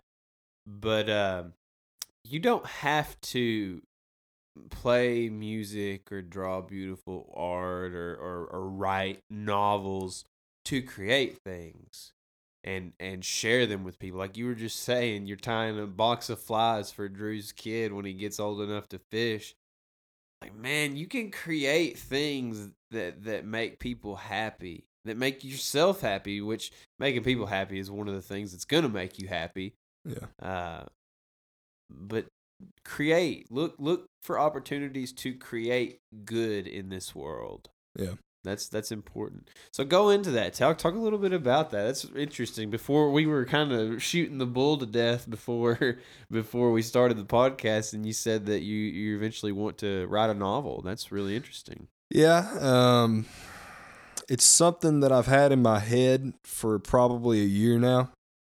Um, just not the story itself, but just the desire to to do it. And uh, mom is English teacher. Uh, I've always been avid reader. Uh, you know, as much as I like like being outside and hunting and fishing and doing stuff like that and grilling. I also, I mean, you know, I like to play Magic the Gathering and watch Lord of the Rings and just nerd out too. Yeah, bro MTG. I'll, So- we'll talk about that later. I was gonna. I, I I remember I was gonna say. Yeah. Okay, we'll talk about that later. But you know, and uh I don't know, man. I've always wanted to write a fantasy novel just because that's what I like to read, and I think I could do it. And it's a challenge, and it's a big, daunting task that uh, you know I'm I'm not even I hadn't even scratched the surface of the journey of that it, that it takes to do that. Uh, but it's something that I that I've started and I want to do. I've got two projects going right now. One's kind of a dumpster fire. I don't know where it's going. Does Uh, happen. Yeah, I'm probably I'm probably 50 pages in on that, and I just tried to just just wing it. And uh, there's like in the writing, which I'm not part of, but in the writing community, they, they talk about uh, plotters and pantsers. Like Stephen King is a pantser. He doesn't play, he doesn't write an outline. He just sits down and uh, lets the pen talk. You know, he just winging it. And then uh, a plotter, they know it's going to happen. It's like they're the architect of the story. You know, they know where they know where they're going to put that light switch in that room in chapter five. So I tried to go in as a pantser, and I'm still trying to figure out like what I am as far as that goes. I don't know the answer to it. Uh, so I've got a project right now that I'm pantsing on, and it's a dumpster fire. And I've got another project that I'm, you know, a couple weeks into the outline phase of, and uh, trying to build a more structured plan of attack with it. So I'm so young into that that I can't even speak intelligently about it, honestly. Uh, but it's just uh, it's something that I want to do. I'm passionate about.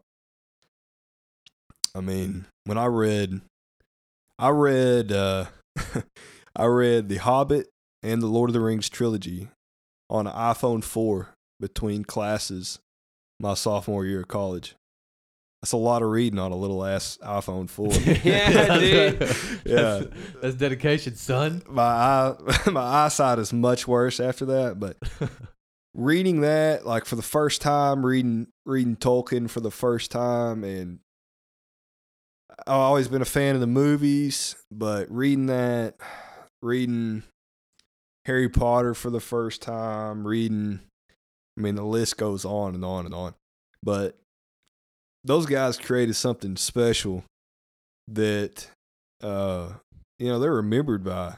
And that's not what it's about. Like, if I write a novel and me and my mom are the only two people that ever read it, then that's cool. I'm fine with that. It doesn't bother me if that's if that's the way it turns out.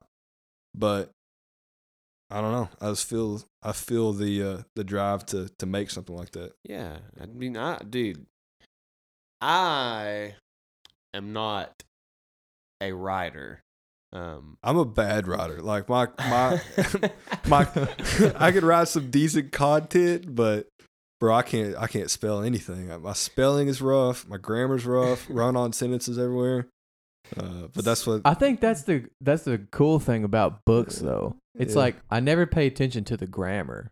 I'm just want to know what happens in the. I'm looking for the details. that's what they make editors for. Somebody else. Yeah, I'll pay somebody true. to mess with that. yeah. That, see that what I was getting at is I'm not really a writer. Like I pay, I pay more of my uh, creative energy to music and photography and cinematics, things like that. but you write music. I yes, I do write music, but what I was going to say is, as I'm, I'm actually gifted with writing. I like I'm very grammatical, very good at spelling. I mean, I was in the county spelling bee like three years in a row. Gary's row. gassing himself up You right know, now. I'm not, I'm not good of a gassing myself. I'm not gassing myself. You're, you're gassing yourself. Dude, you're bro. definitely But- gassing. Uh, dude, one day I will write. Maybe not a novel. I'm not as into fantasy. Like I kind of want to write maybe like a like just a biography of my life or Yeah. something, autobiography. Uh, but you were talking about if you and your mom were the only ones to read it. Man, if my kid is the only one that reads it, I'm like, that's that's awesome. Yeah. And if somebody, you know, if it just so happens to get out to a few of my friends or you know people around my community, that's that's cool to me. It's like I I had people that actually read this book, and so like it's not necessarily how many people see it. It's the it's the people that do see it and and how it affects them. The way I see it is my kind of my viewpoint on that is like, um, you know, writing is on that scale is is challenging, and uh, you're probably not going to make any money at it.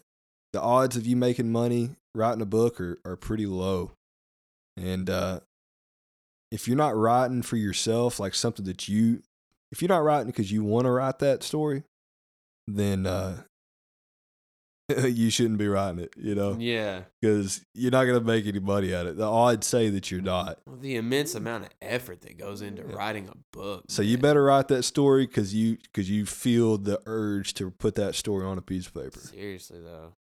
whatever the story is. It's Whether like it's, something you don't want to just put out that you just like halfway did too. It's like when you putting putting something out like that. I mean, dude, it takes me contemplation work to put it like a video on on Instagram. Me playing the guitar. I couldn't imagine putting a book out.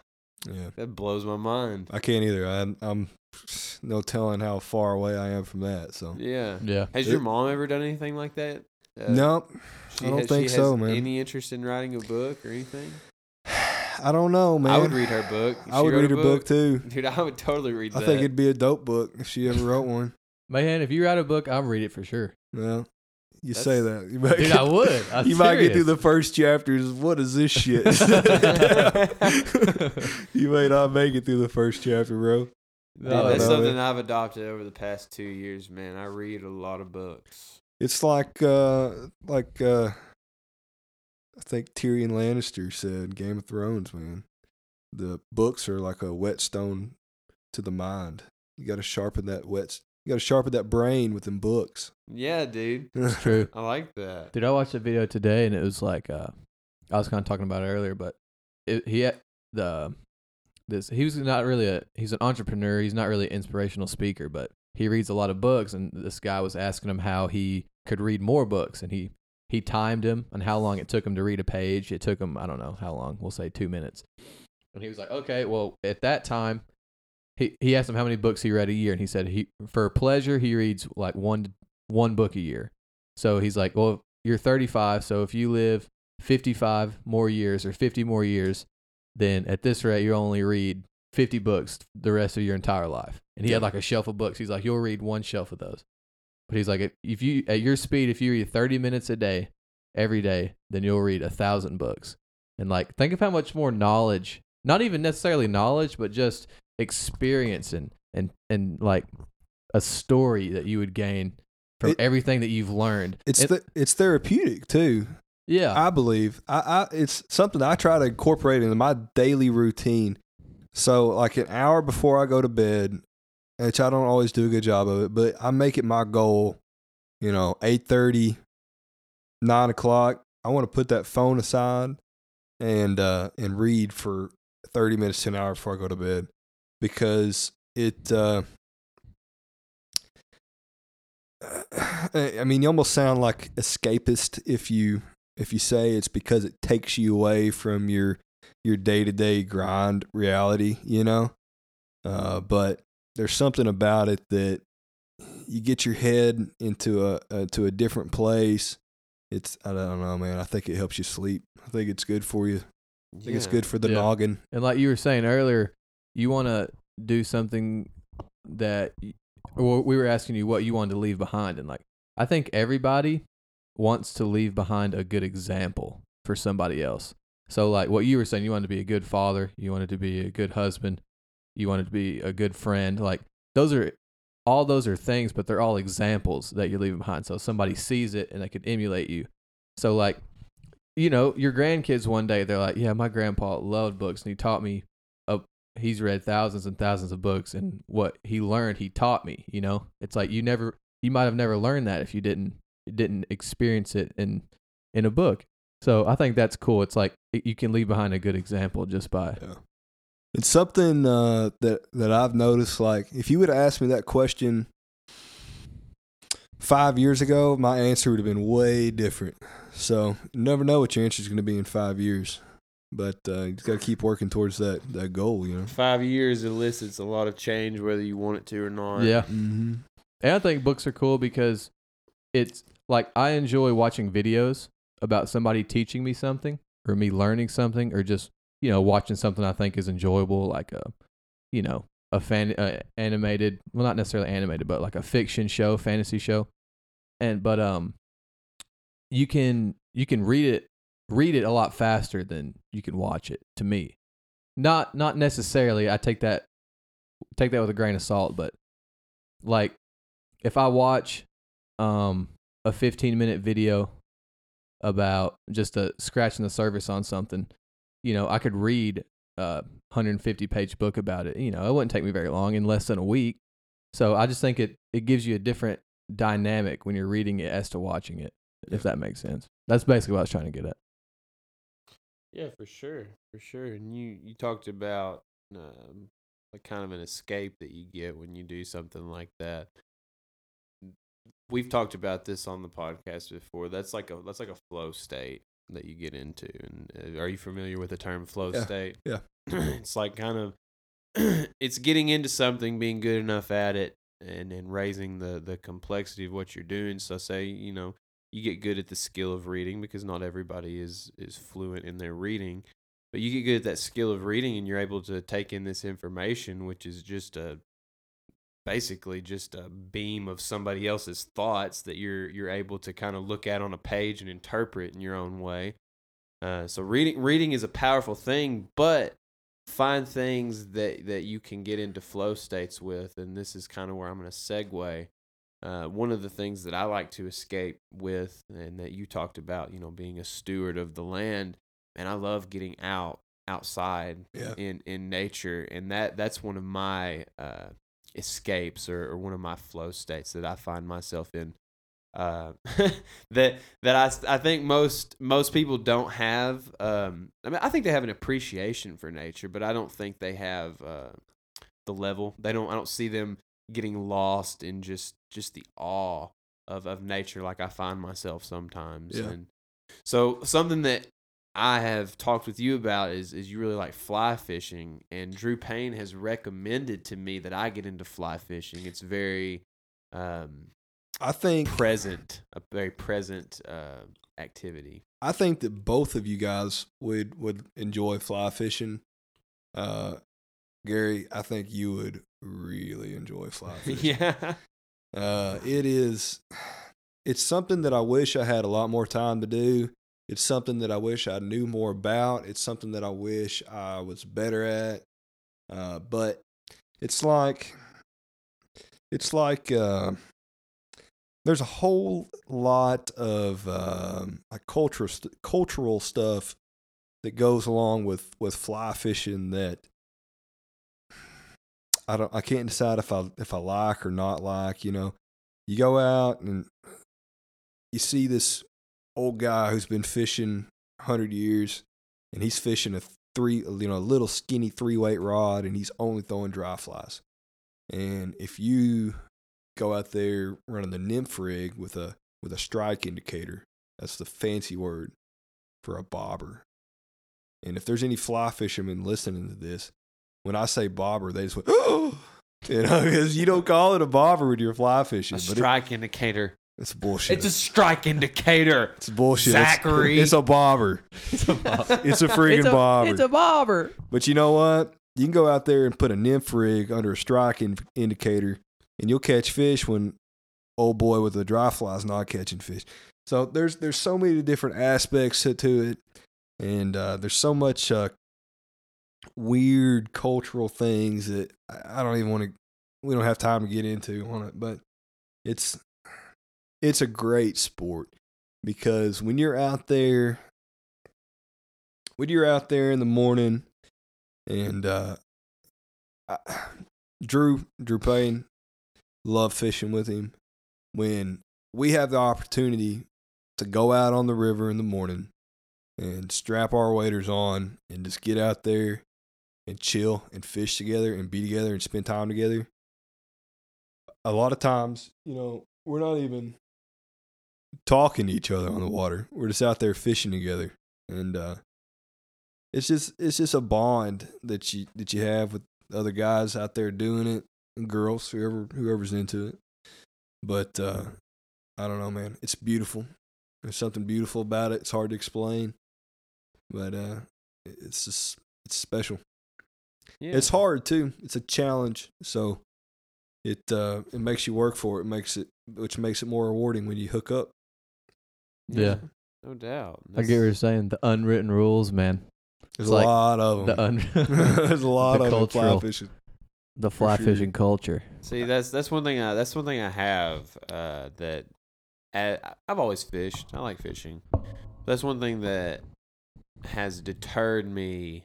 I wouldn't even say deterred because I still like to fish, but it's just like the the strictness that that some some fishermen kind of go out with. Man, I'm just trying to go out and, and toss the line. I have a problem with that strictness, man. I don't like it. I, I think it. Uh, I think it takes away from the enjoyment for people who are not uh, already very active in the sport. So, I think that crap needs to go away. Personally, I don't like the strictness. I don't like the uh, the unsaid rules that go along with it. And you know, if you do this, someone's going to look down your nose. That that happens, especially in fly, fly fishing, more than it does. I, I mean, A lot sure of nuances in yeah. fly fishing, huh? there's a lot to it that it just doesn't matter, and people want to make it matter because that's the way they've always done it, and I don't like that. Yeah, 'cause this is with anybody, man. And uh, Joe Rogan talks about this a lot on on his podcast. I'm a big listener, but uh, people people get in groups, and and it may start out while they got in a group because they really believe in the idea, but in the end, it becomes more about protecting their idea in the group that they're involved with, whether it be fly fishing, veganism, factory farmers, you know, pe- just any any uh, any cause that you can think of. There's a group that has has has picked a side and has been part of that group for so long that they have lost sight of their side and they're just protecting their group. Yeah, I'm with you. I, I, I, I, I And don't that's just part of it, man. It creates a barrier to entry that I don't like. You know, at least as as far as the fly fishing stuff goes. Yeah, know? it closes yourself off. It's like, are you okay? You enjoy fly fishing. Uh, do you just want to enjoy fly fishing by yourself the rest of your life by intimidating others and they don't even want to fish with you, or would you,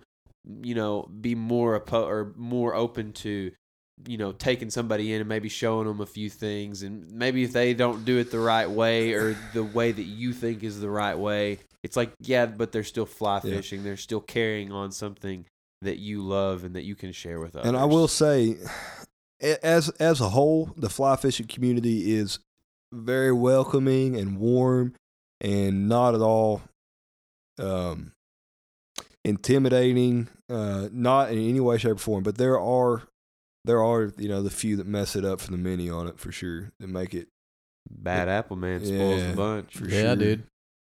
Yeah, just like anything though. If once the beginner comes in, maybe he is using a strike indicator. But Yeah. once he gains some skill, gains some knowledge, maybe he won't use it anymore. You know what I mean? You got to give him a chance. Or maybe he still will because you catch a lot of fish on it. you Maybe- catching fish is fun. Maybe he's trying to feed the tribe, baby. Yeah. He's got to catch the fish, bring home some food. Yeah. Yeah. But see, that's another thing with fly fishing, man. It's looked down upon. If you got a fly rod in your hand, you're not keeping them fish. It's just like an unsaid rule. For real? I Like you don't you don't take them? Not many do, man. Some do. Hmm. I I like trout. I like eating trout, man. I don't have a problem with taking your daily limit. But there's like this un, unsaid thing that, you know, look at Billy Bob over here on the shore with his bucket of worms and a spinning rod who's kept a dozen fish today.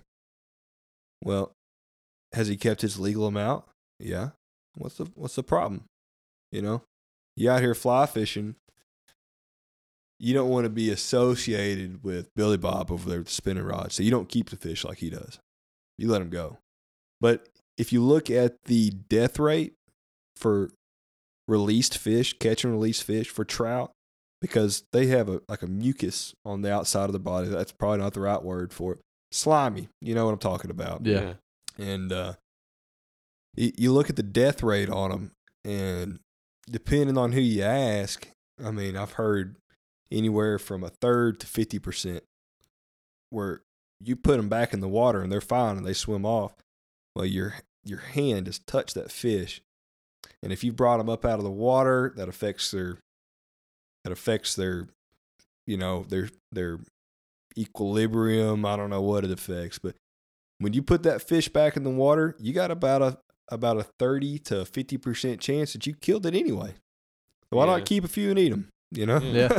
that's the way I look at it. Harvest nature's Yeah. uh, surplus. So A harvester, and if baby. you're gonna get A into fly fishing and you're gonna leave those, if you're gonna release those fish and not keep them, when you pull them things out of the water to take a picture with it, you're killing that fish. You got to keep it in the water, keep it wet, and let it go. It's important. It kills fish if you don't. So, if you're gonna take it out and take a picture with it, take it home and put it in the frying pan. yeah, yeah. That's awesome. Man, uh you also went over to to Europe. We still haven't talked Yeah. about that at all. You want to you want to kind of dive into that a little bit? Yeah, man. Well, uh, so got married on Saturday. Um, Sunday we drove to St. Louis, watched the Cards play. They blew a big lead playing the Pirates, so that sucked. Pirates suck. I hate the Pirates. Yeah. Yeah. Anyway, uh, stayed at a at a dope Airbnb there. Had a had a nice steak. Flew to uh, Edinburgh, Scotland the next day. Scotland. Scotland. Oh, is that the? I don't even know what the Scotland uh, I don't know. accent is. I was there and I still don't know what they sound like. uh, Edinburgh. So uh, it was like a 22 hour travel day, all in all. Driving from St. Louis to Chicago, flying to Edinburgh, and then uh, all in all, by the time it was all said and done, it was like 22 hours. Dang. Only only an eight hour flight, but you know we. oh, that's not bad. I No, figured it'd be way longer than that. It's it, I really dreaded it, and it wasn't as bad as I thought it was going to be. But I was exhausted by the time we got to Edinburgh, and uh, we get off the plane, and we rented cars over there, so I drove the whole time. You drove, you drive on the wrong side of the road, and your steering column's on the wrong side. That's car. I bet that'd be Yeah. weird. Yeah, It's a little weird to get used to. man, I was exhausted coming off that plane. I hopped in this Vauxhall. You ever heard of a Vauxhall? I've not heard of a They Vauxhall. don't sell them here. That's why you never heard of it. weird little go kart car, hatchback, and uh, I drove to the middle of the, the city center, like the old town, busiest part of Edinburgh, on no sleep, on the wrong side of the road, on the wrong side of the car. I had to, I had to step on my brakes, tires squealing, three different times in that city that day because mothers and fathers rolled their infants in strollers in front of me in the street. People do not pay attention, and uh, I'm sure I'm sure as tourists not paying attention, looking around, it's terrifying. But and I needed a I needed a pill and a stiff drink after that night. I was so stressed, bro, driving around that town. Edinburgh was cool though, man. Uh, the castle, we walked up and we didn't go through it. It was just swarming with people, and I I'm not fighting the crowds in a castle like that pretty touristy. Uh, but there's a hill right side of right outside or right in the middle of Edinburgh, actually called Arthur's Seat, and uh, it's a pretty gnarly little hike up to the top. I was gassed by the time I got up there, uh, but it was beautiful. Um, we drove up to Inverness, and uh, Inverness the next day, which is up in the Highlands, uh, just north of Loch Ness. Uh, spent the day driving through the Highlands. The Scottish Highlands is one of the most beautiful places I've ever been. Uh, I, I, I really love that. Um, from there, uh, the next day we toured a, a a Scotch distillery. Got to try out a bunch of really like really cool scotches. I had a uh, I had a 14 year old single barrel scotch from Tomatin Distillery was the name of it. It was pretty pretty tasty. That's awesome, And, uh, man. Yeah, it's pretty tasty. You got to tour it, saw how they malted the barley, got to see how they uh you know mashed in and ran through the still process and It's it's so cool just to go through top shelf Yeah. experiences like that, man. and uh and uh it it was pretty dope. Um we we did that and brewing being I, I brew beer and doing that I had a pretty good understanding of like how it all worked but seeing it on that scale was awesome because brewing beer and making whiskey is basically the same for the first half of the process. But uh, from there went down to Loch Ness uh, stayed a night in Glasgow, and Glasgow is popping off, bro. Party city. and uh, yeah, it was. I mean, you know, you could hear it, boom, boom, boom. yeah, it was just crawling with uh, with with party with party people for sure, but not really my scene. But it was pretty dope. I mean, if I was 21 and with my homies, I'd have hung out a lot more in Glasgow. But uh, from there, we flew to Dublin. Dublin, I'm not gonna lie, Dublin, not my scene, man. I didn't like Dublin. It was just ultra touristy. We got to see. We, we went to Trinity College. I got to see the Book of Kells. Uh, it's a super old version of the Bible, I guess is what it is. I don't know. It's really Huh. pretty, very ornate. Uh, the college there, the uh, the library in the college was beautiful. Uh, from Dublin, we left Dublin. I will probably never spend any amount of time in Dublin ever again. Just Dublin. just didn't like Dublin, man. I wasn't a Dublin fan. We went to Galway, which is the far west side of the of the country in Ireland, and uh, Galway was awesome. I loved it. It's on a bay. Uh, it's the folk music capital of Ireland. Ooh. Oh, that's cool. So got to listen to some really cool music. Had some had some pints at a couple really cool pubs. And did you Um, know just just a little history lesson here? You know, like when the Irish and in Europe and all of that, they kind of migrated over to to the states. They obviously got to the eastern part of the United States, and and as they moved uh, west, because Irish people hated the English, and so they they were the ones that kind of moved west as the English populated more of the coastal plain. They moved into the Appalachian areas where they had, you know, their their folk music, their Irish folk music, that mixed with kind of the blues and the ragtime uh, sound that the the slaves were bringing, and so you can hear um, in bluegrass the blues, but also Irish folk influence. You so- familiar with Reckless Kelly, the band? Ah, I've heard of them. They I got a lot of Irish uh, yeah. influence. You can hear it. But you can just you can just hear how how bluegrass was was birthed from part of part of the just the Irish folk uh, sound. That's interesting, man. This this is a beautiful country. Yeah, that's cool.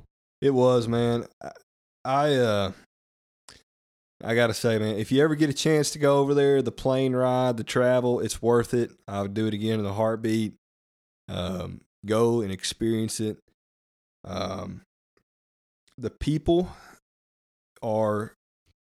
Uh, I- felt like I was talking to Southerners with a with a funny accent because they were all warm and inviting. Uh, we stayed at bed and breakfasts every night, so we were in. So did y'all do like Airbnb?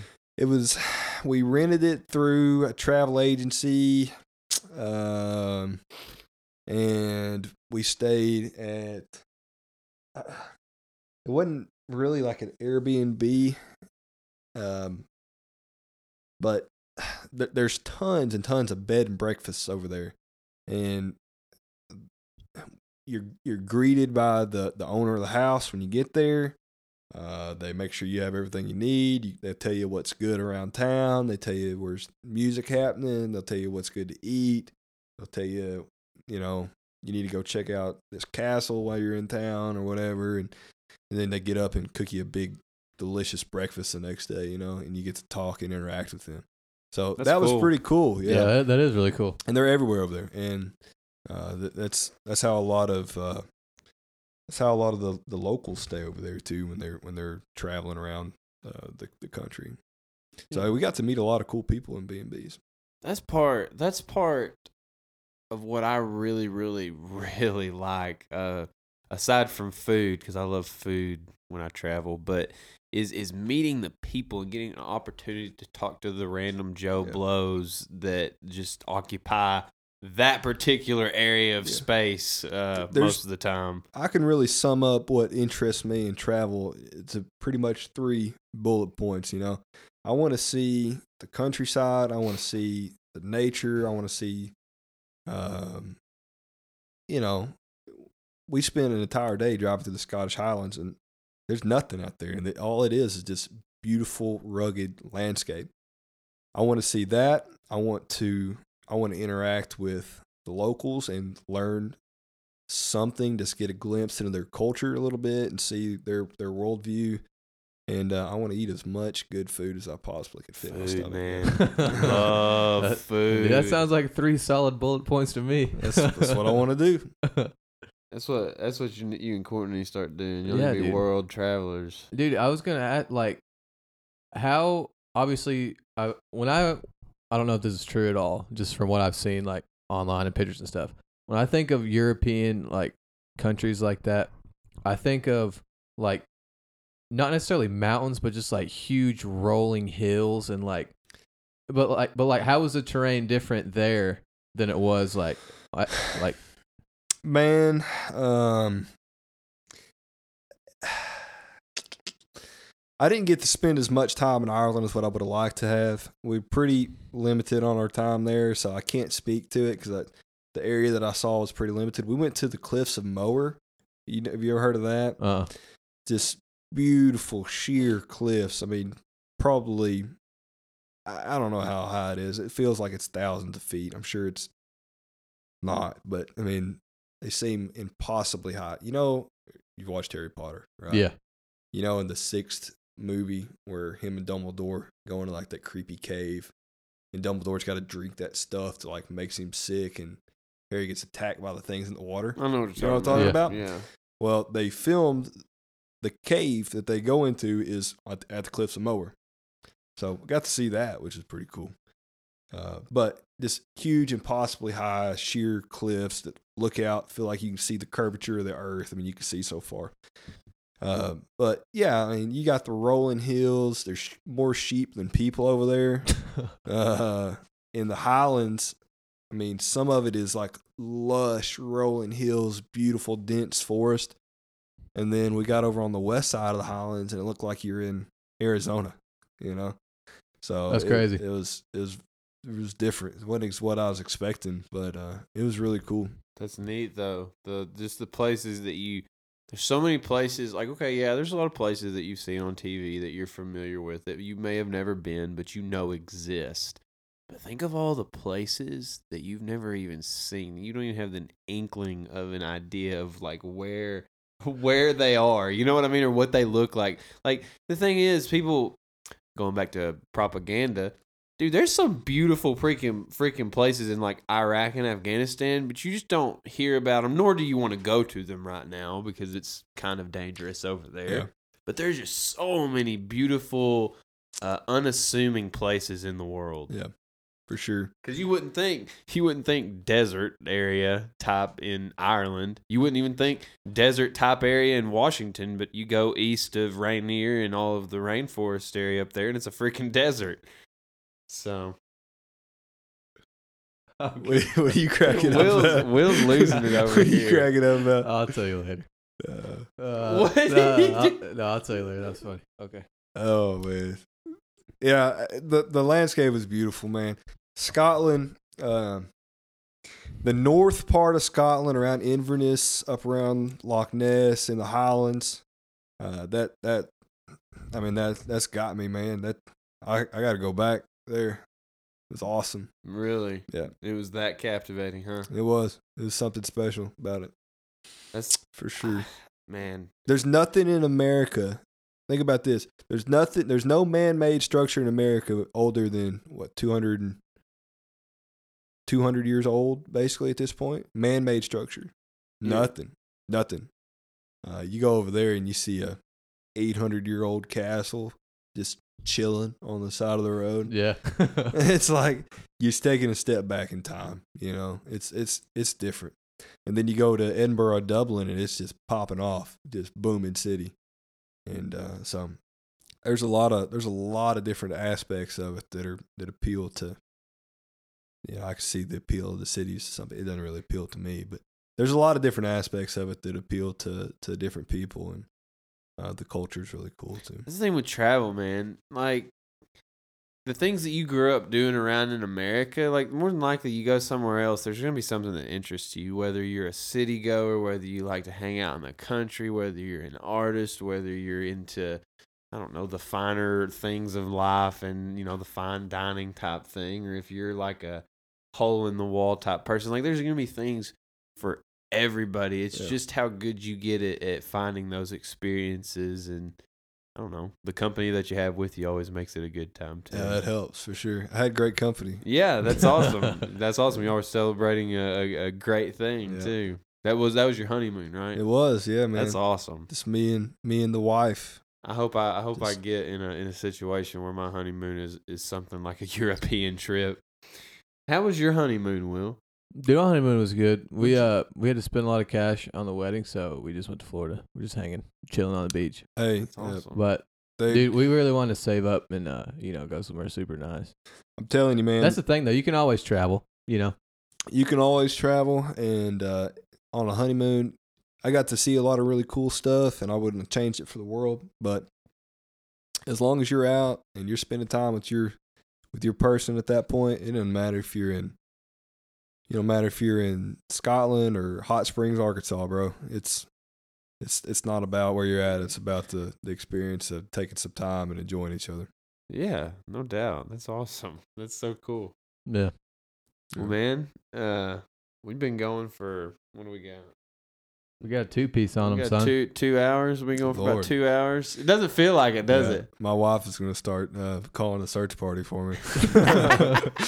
dude it's like dude i don't know i don't know uh, where we started doing this but we just keep getting uh, gradually longer dude, and I don't know. Dude, Blake went on Blake went on a two and a half hour rant about physics and why time flows backwards the other day. And Uh, just like I don't know. I gotta listen to his. I hadn't listened to his. Yet. Hey, dude, he he can talk. He can talk. Let me tell you. He's an interesting dude. But anyways, uh, something that we always really like to ask people when they come on, as you may know, because you've listened to a couple of our podcasts, if there was uh, something that you could tell people listening if they never saw you again, never heard your voice again, which I guess they're not seeing you because we don't we don't have we don't have live Hypothetically video. speaking, if they never saw you again, Yeah. if they But- only or if they only saw you one time, But what what would you want to say to them? What would you want to leave them with? Uh, It's heavy. it's heavy, and you know, I watched the. I, I, I don't watch. I, I listened to the podcast. And I knew that you were going to ask me this, so I should have prepared something, but I didn't. that's the Uh, way we roll, man. We yeah. just do it on the fly. I figured I figured to stay true to the theme of the podcast and just kind of Yeah, have a casual conversation, wing it. Uh, man, I would say I'm going to touch back on a couple things we've talked about. You know, um,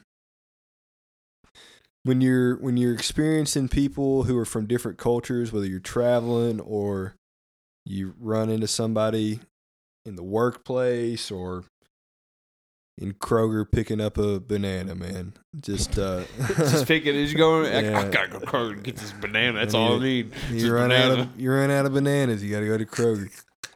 you run into someone from a different culture, uh, religion, anything like that. Uh, try to approach it with an open mind, and uh, and give everyone you meet a fair shake because most of them are good people. Um, try to create something that you're proud of. Doesn't matter what it is. Uh, something big, small, challenging, easy. Doesn't matter. Create something um, that you can be proud of, and that you can pass down, and will, it'll bring joy to someone else. And uh, I don't know, man. Don't be a dickhead. That's a- Great advice. Dude, Great that's a good one. advice. I'm down with that. yeah, that's I about- can get Treat down with people that. nice, create things, pass them down, and don't be a prick. Yeah, yeah. I had to write a a hundred sentences for saying for calling someone a prick in Miss Ship's class one time in high school. Really? She said, "Zach, you got to write sentences for that word." I said, "What word?" She said, "The p word." I said, "P." I didn't say the p word. I was thinking of the other p word. She said it rhymes with brick. I said, "Prick." She said, I said, "Prick." She said, "Yeah, prick. yeah, that word." I said, "I didn't know prick was a bad word." She made No, me write dude. sentences for it. I didn't even realize there was anything wrong with saying prick. I didn't either. I They didn't shouldn't have been being a prick. I wouldn't have had to call them that. it rhymes with brick. Yeah, I'll tell you who it was in a second. You get another kick out of it. Can't say his name right now. Oh Uh, man, that's too funny. yeah. Well, man, thank you so much for coming on Yeah. the podcast. No, thank y'all, man. I think y'all are doing something really cool here. I appreciate y'all having me on, and uh, I think y'all need to keep going for sure. Keep doing this because you're creating, bro. Creating that's one of your that's one of your policies. I have promised that we're pretty nice guys too. We're not uh, the p word. yeah, dude. Yeah, Don't say it, I Miss Ship. don't want to write any sentences. Miss Ship might be listening, bro. If she came She in right might. now, if she busted through that door and told me to write sentences right now, I'd start writing. I I never, got a notepad. I never had the, I never had the opportunity to have Miss Ship in class. Best teach, one of the best teachers. That's what one I've of, heard. One of the best teachers I ever had, That's what I've heard. Yep. for sure. Will had you had Miss Ship, didn't you? yeah, she's a very, she's a good teacher, and everybody thought she was really mean, but she's a super nice human. She's a great human. Yep. Yep. That's awesome. Well, um, before we go, uh, promote promote Rabbit Ridge Farms real quick. Yeah, shout out to my dad, Alan Mahan at Rabbit Ridge Farms, uh, located in uh, beautiful Rabbit Ridge. There's a ridge there. Yeah, if you uh, if you Google Rabbit Ridge Farms, Rabbit Ridge, Arkansas, it'll pop up. Uh, but they're uh, they're producing uh, natural uh, pasture raised protein, and uh, they they do lunches on Wednesdays. They do a steak night, usually about once a month, and uh, it's dope. You need to try it out. You can Yeah. go uh you can go see where your food's coming from, feel good about what you're putting in your body.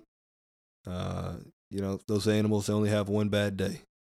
It's a real bad day, but And You really, know. it's not that bad of a day. it's not I, that mean, bad. I mean, it's a short it's a short day. it's a short bad Yeah. day. It's a short day. But uh, they're, Grass fed, baby. they're living they're living great lives out there, and uh, you know you can be proud of what you're what you're putting in your body. Commercial farming is pretty disgusting if you look at it. It's terrible. Yep. Yep. And uh, he's tr- you know he's passionate about it, and uh, you call him up, he'll talk to you about it because he's passionate about it. He loves what he does. He believes in it, and it shows because he's he's making good stuff, and he's he's uh he's he's not done. You know, he's continuing to push that to to higher levels. So Yeah. I'm proud. as I'm proud of what's happening out there. as a as a person that has a has a BS a degree in in nutrition and going to pursue a, a master's here in the next couple of months, a master's in nutrition diagnostics and becoming a registered dietitian, man. I, I'm promoting this place. Know where your meat, especially your meat. I mean, eat eat vegetables. Um, and honestly, honestly, I- I'm an advocate for for limiting. You don't have to get rid of your meat consumption, but limiting meat consumption. But when you do consume meat, go to places like Rabbit Ridge Farms when, where you know where it's coming from. And shop local. Shop shop local, shop your produce local, shop your protein local, shop local and eat eat things where you know where they're coming from, if they're putting any uh, chemicals, like what what they're doing, their process. Yep. Uh, so go check go check it out. Go check out Rabbit Ridge Farms. Go get go have a lunch. Go have a steak night. Yeah. We can attest. They got good food, man. They do. Good They do. meats. And you can rent that building out and throw a dope wedding. Yes, Yes, that's where can. Zach just had his wedding, and let me tell you, it was a good time. Taco Dope. bar. Oh, I destroyed that taco bar. All Rabbit Ridge Farms proteins, baby. Yeah. But anyways, uh, we are gonna close her down. Let's I close her down, son. That's Well, all I got. You can find me on Instagram at Gary the Great ninety six, and you can also find me at Snapchat at uh, Gary G A I R Y. And you can find me on Instagram at will underscore Pennington zero zero and on Twitter at the scavenger twenty three. You can find our podcast on most major platforms: iTunes, Google Play, Spotify, YouTube, whatever you want, baby. We got it for you. So, Zach, you got any social media shout outs? Any handles you want to give Uh, to the people? Man, I'm not super active. Uh, I've got it. Or you got uh, anybody you want the people to follow? Yeah, go follow Rabbit Ridge Farms on Facebook. there you go. There you go, son. Thanks, Will, for putting it on a T for me, There bro. you go. Yeah. Go follow Rabbit Ridge Farms on Facebook. You might see my ugly mug on there every once in a while. There you go. Yeah, man. Well, once again, thanks for coming on. Thanks Dude. for Thank you. talking with us. No doubt. Kick, kicking around some ideas. We definitely talk. We what do we talk about spirituality? We talked about fly I can't remember. fishing. We just we just rolled with it. So we talked about all kinds of things from every every corner of this flat Earth. Yep. Yeah, I'm glad you said that. I got to remember to tell you who uh, was. A flat earther. Any, anyways, with all of that being said, Will out. later.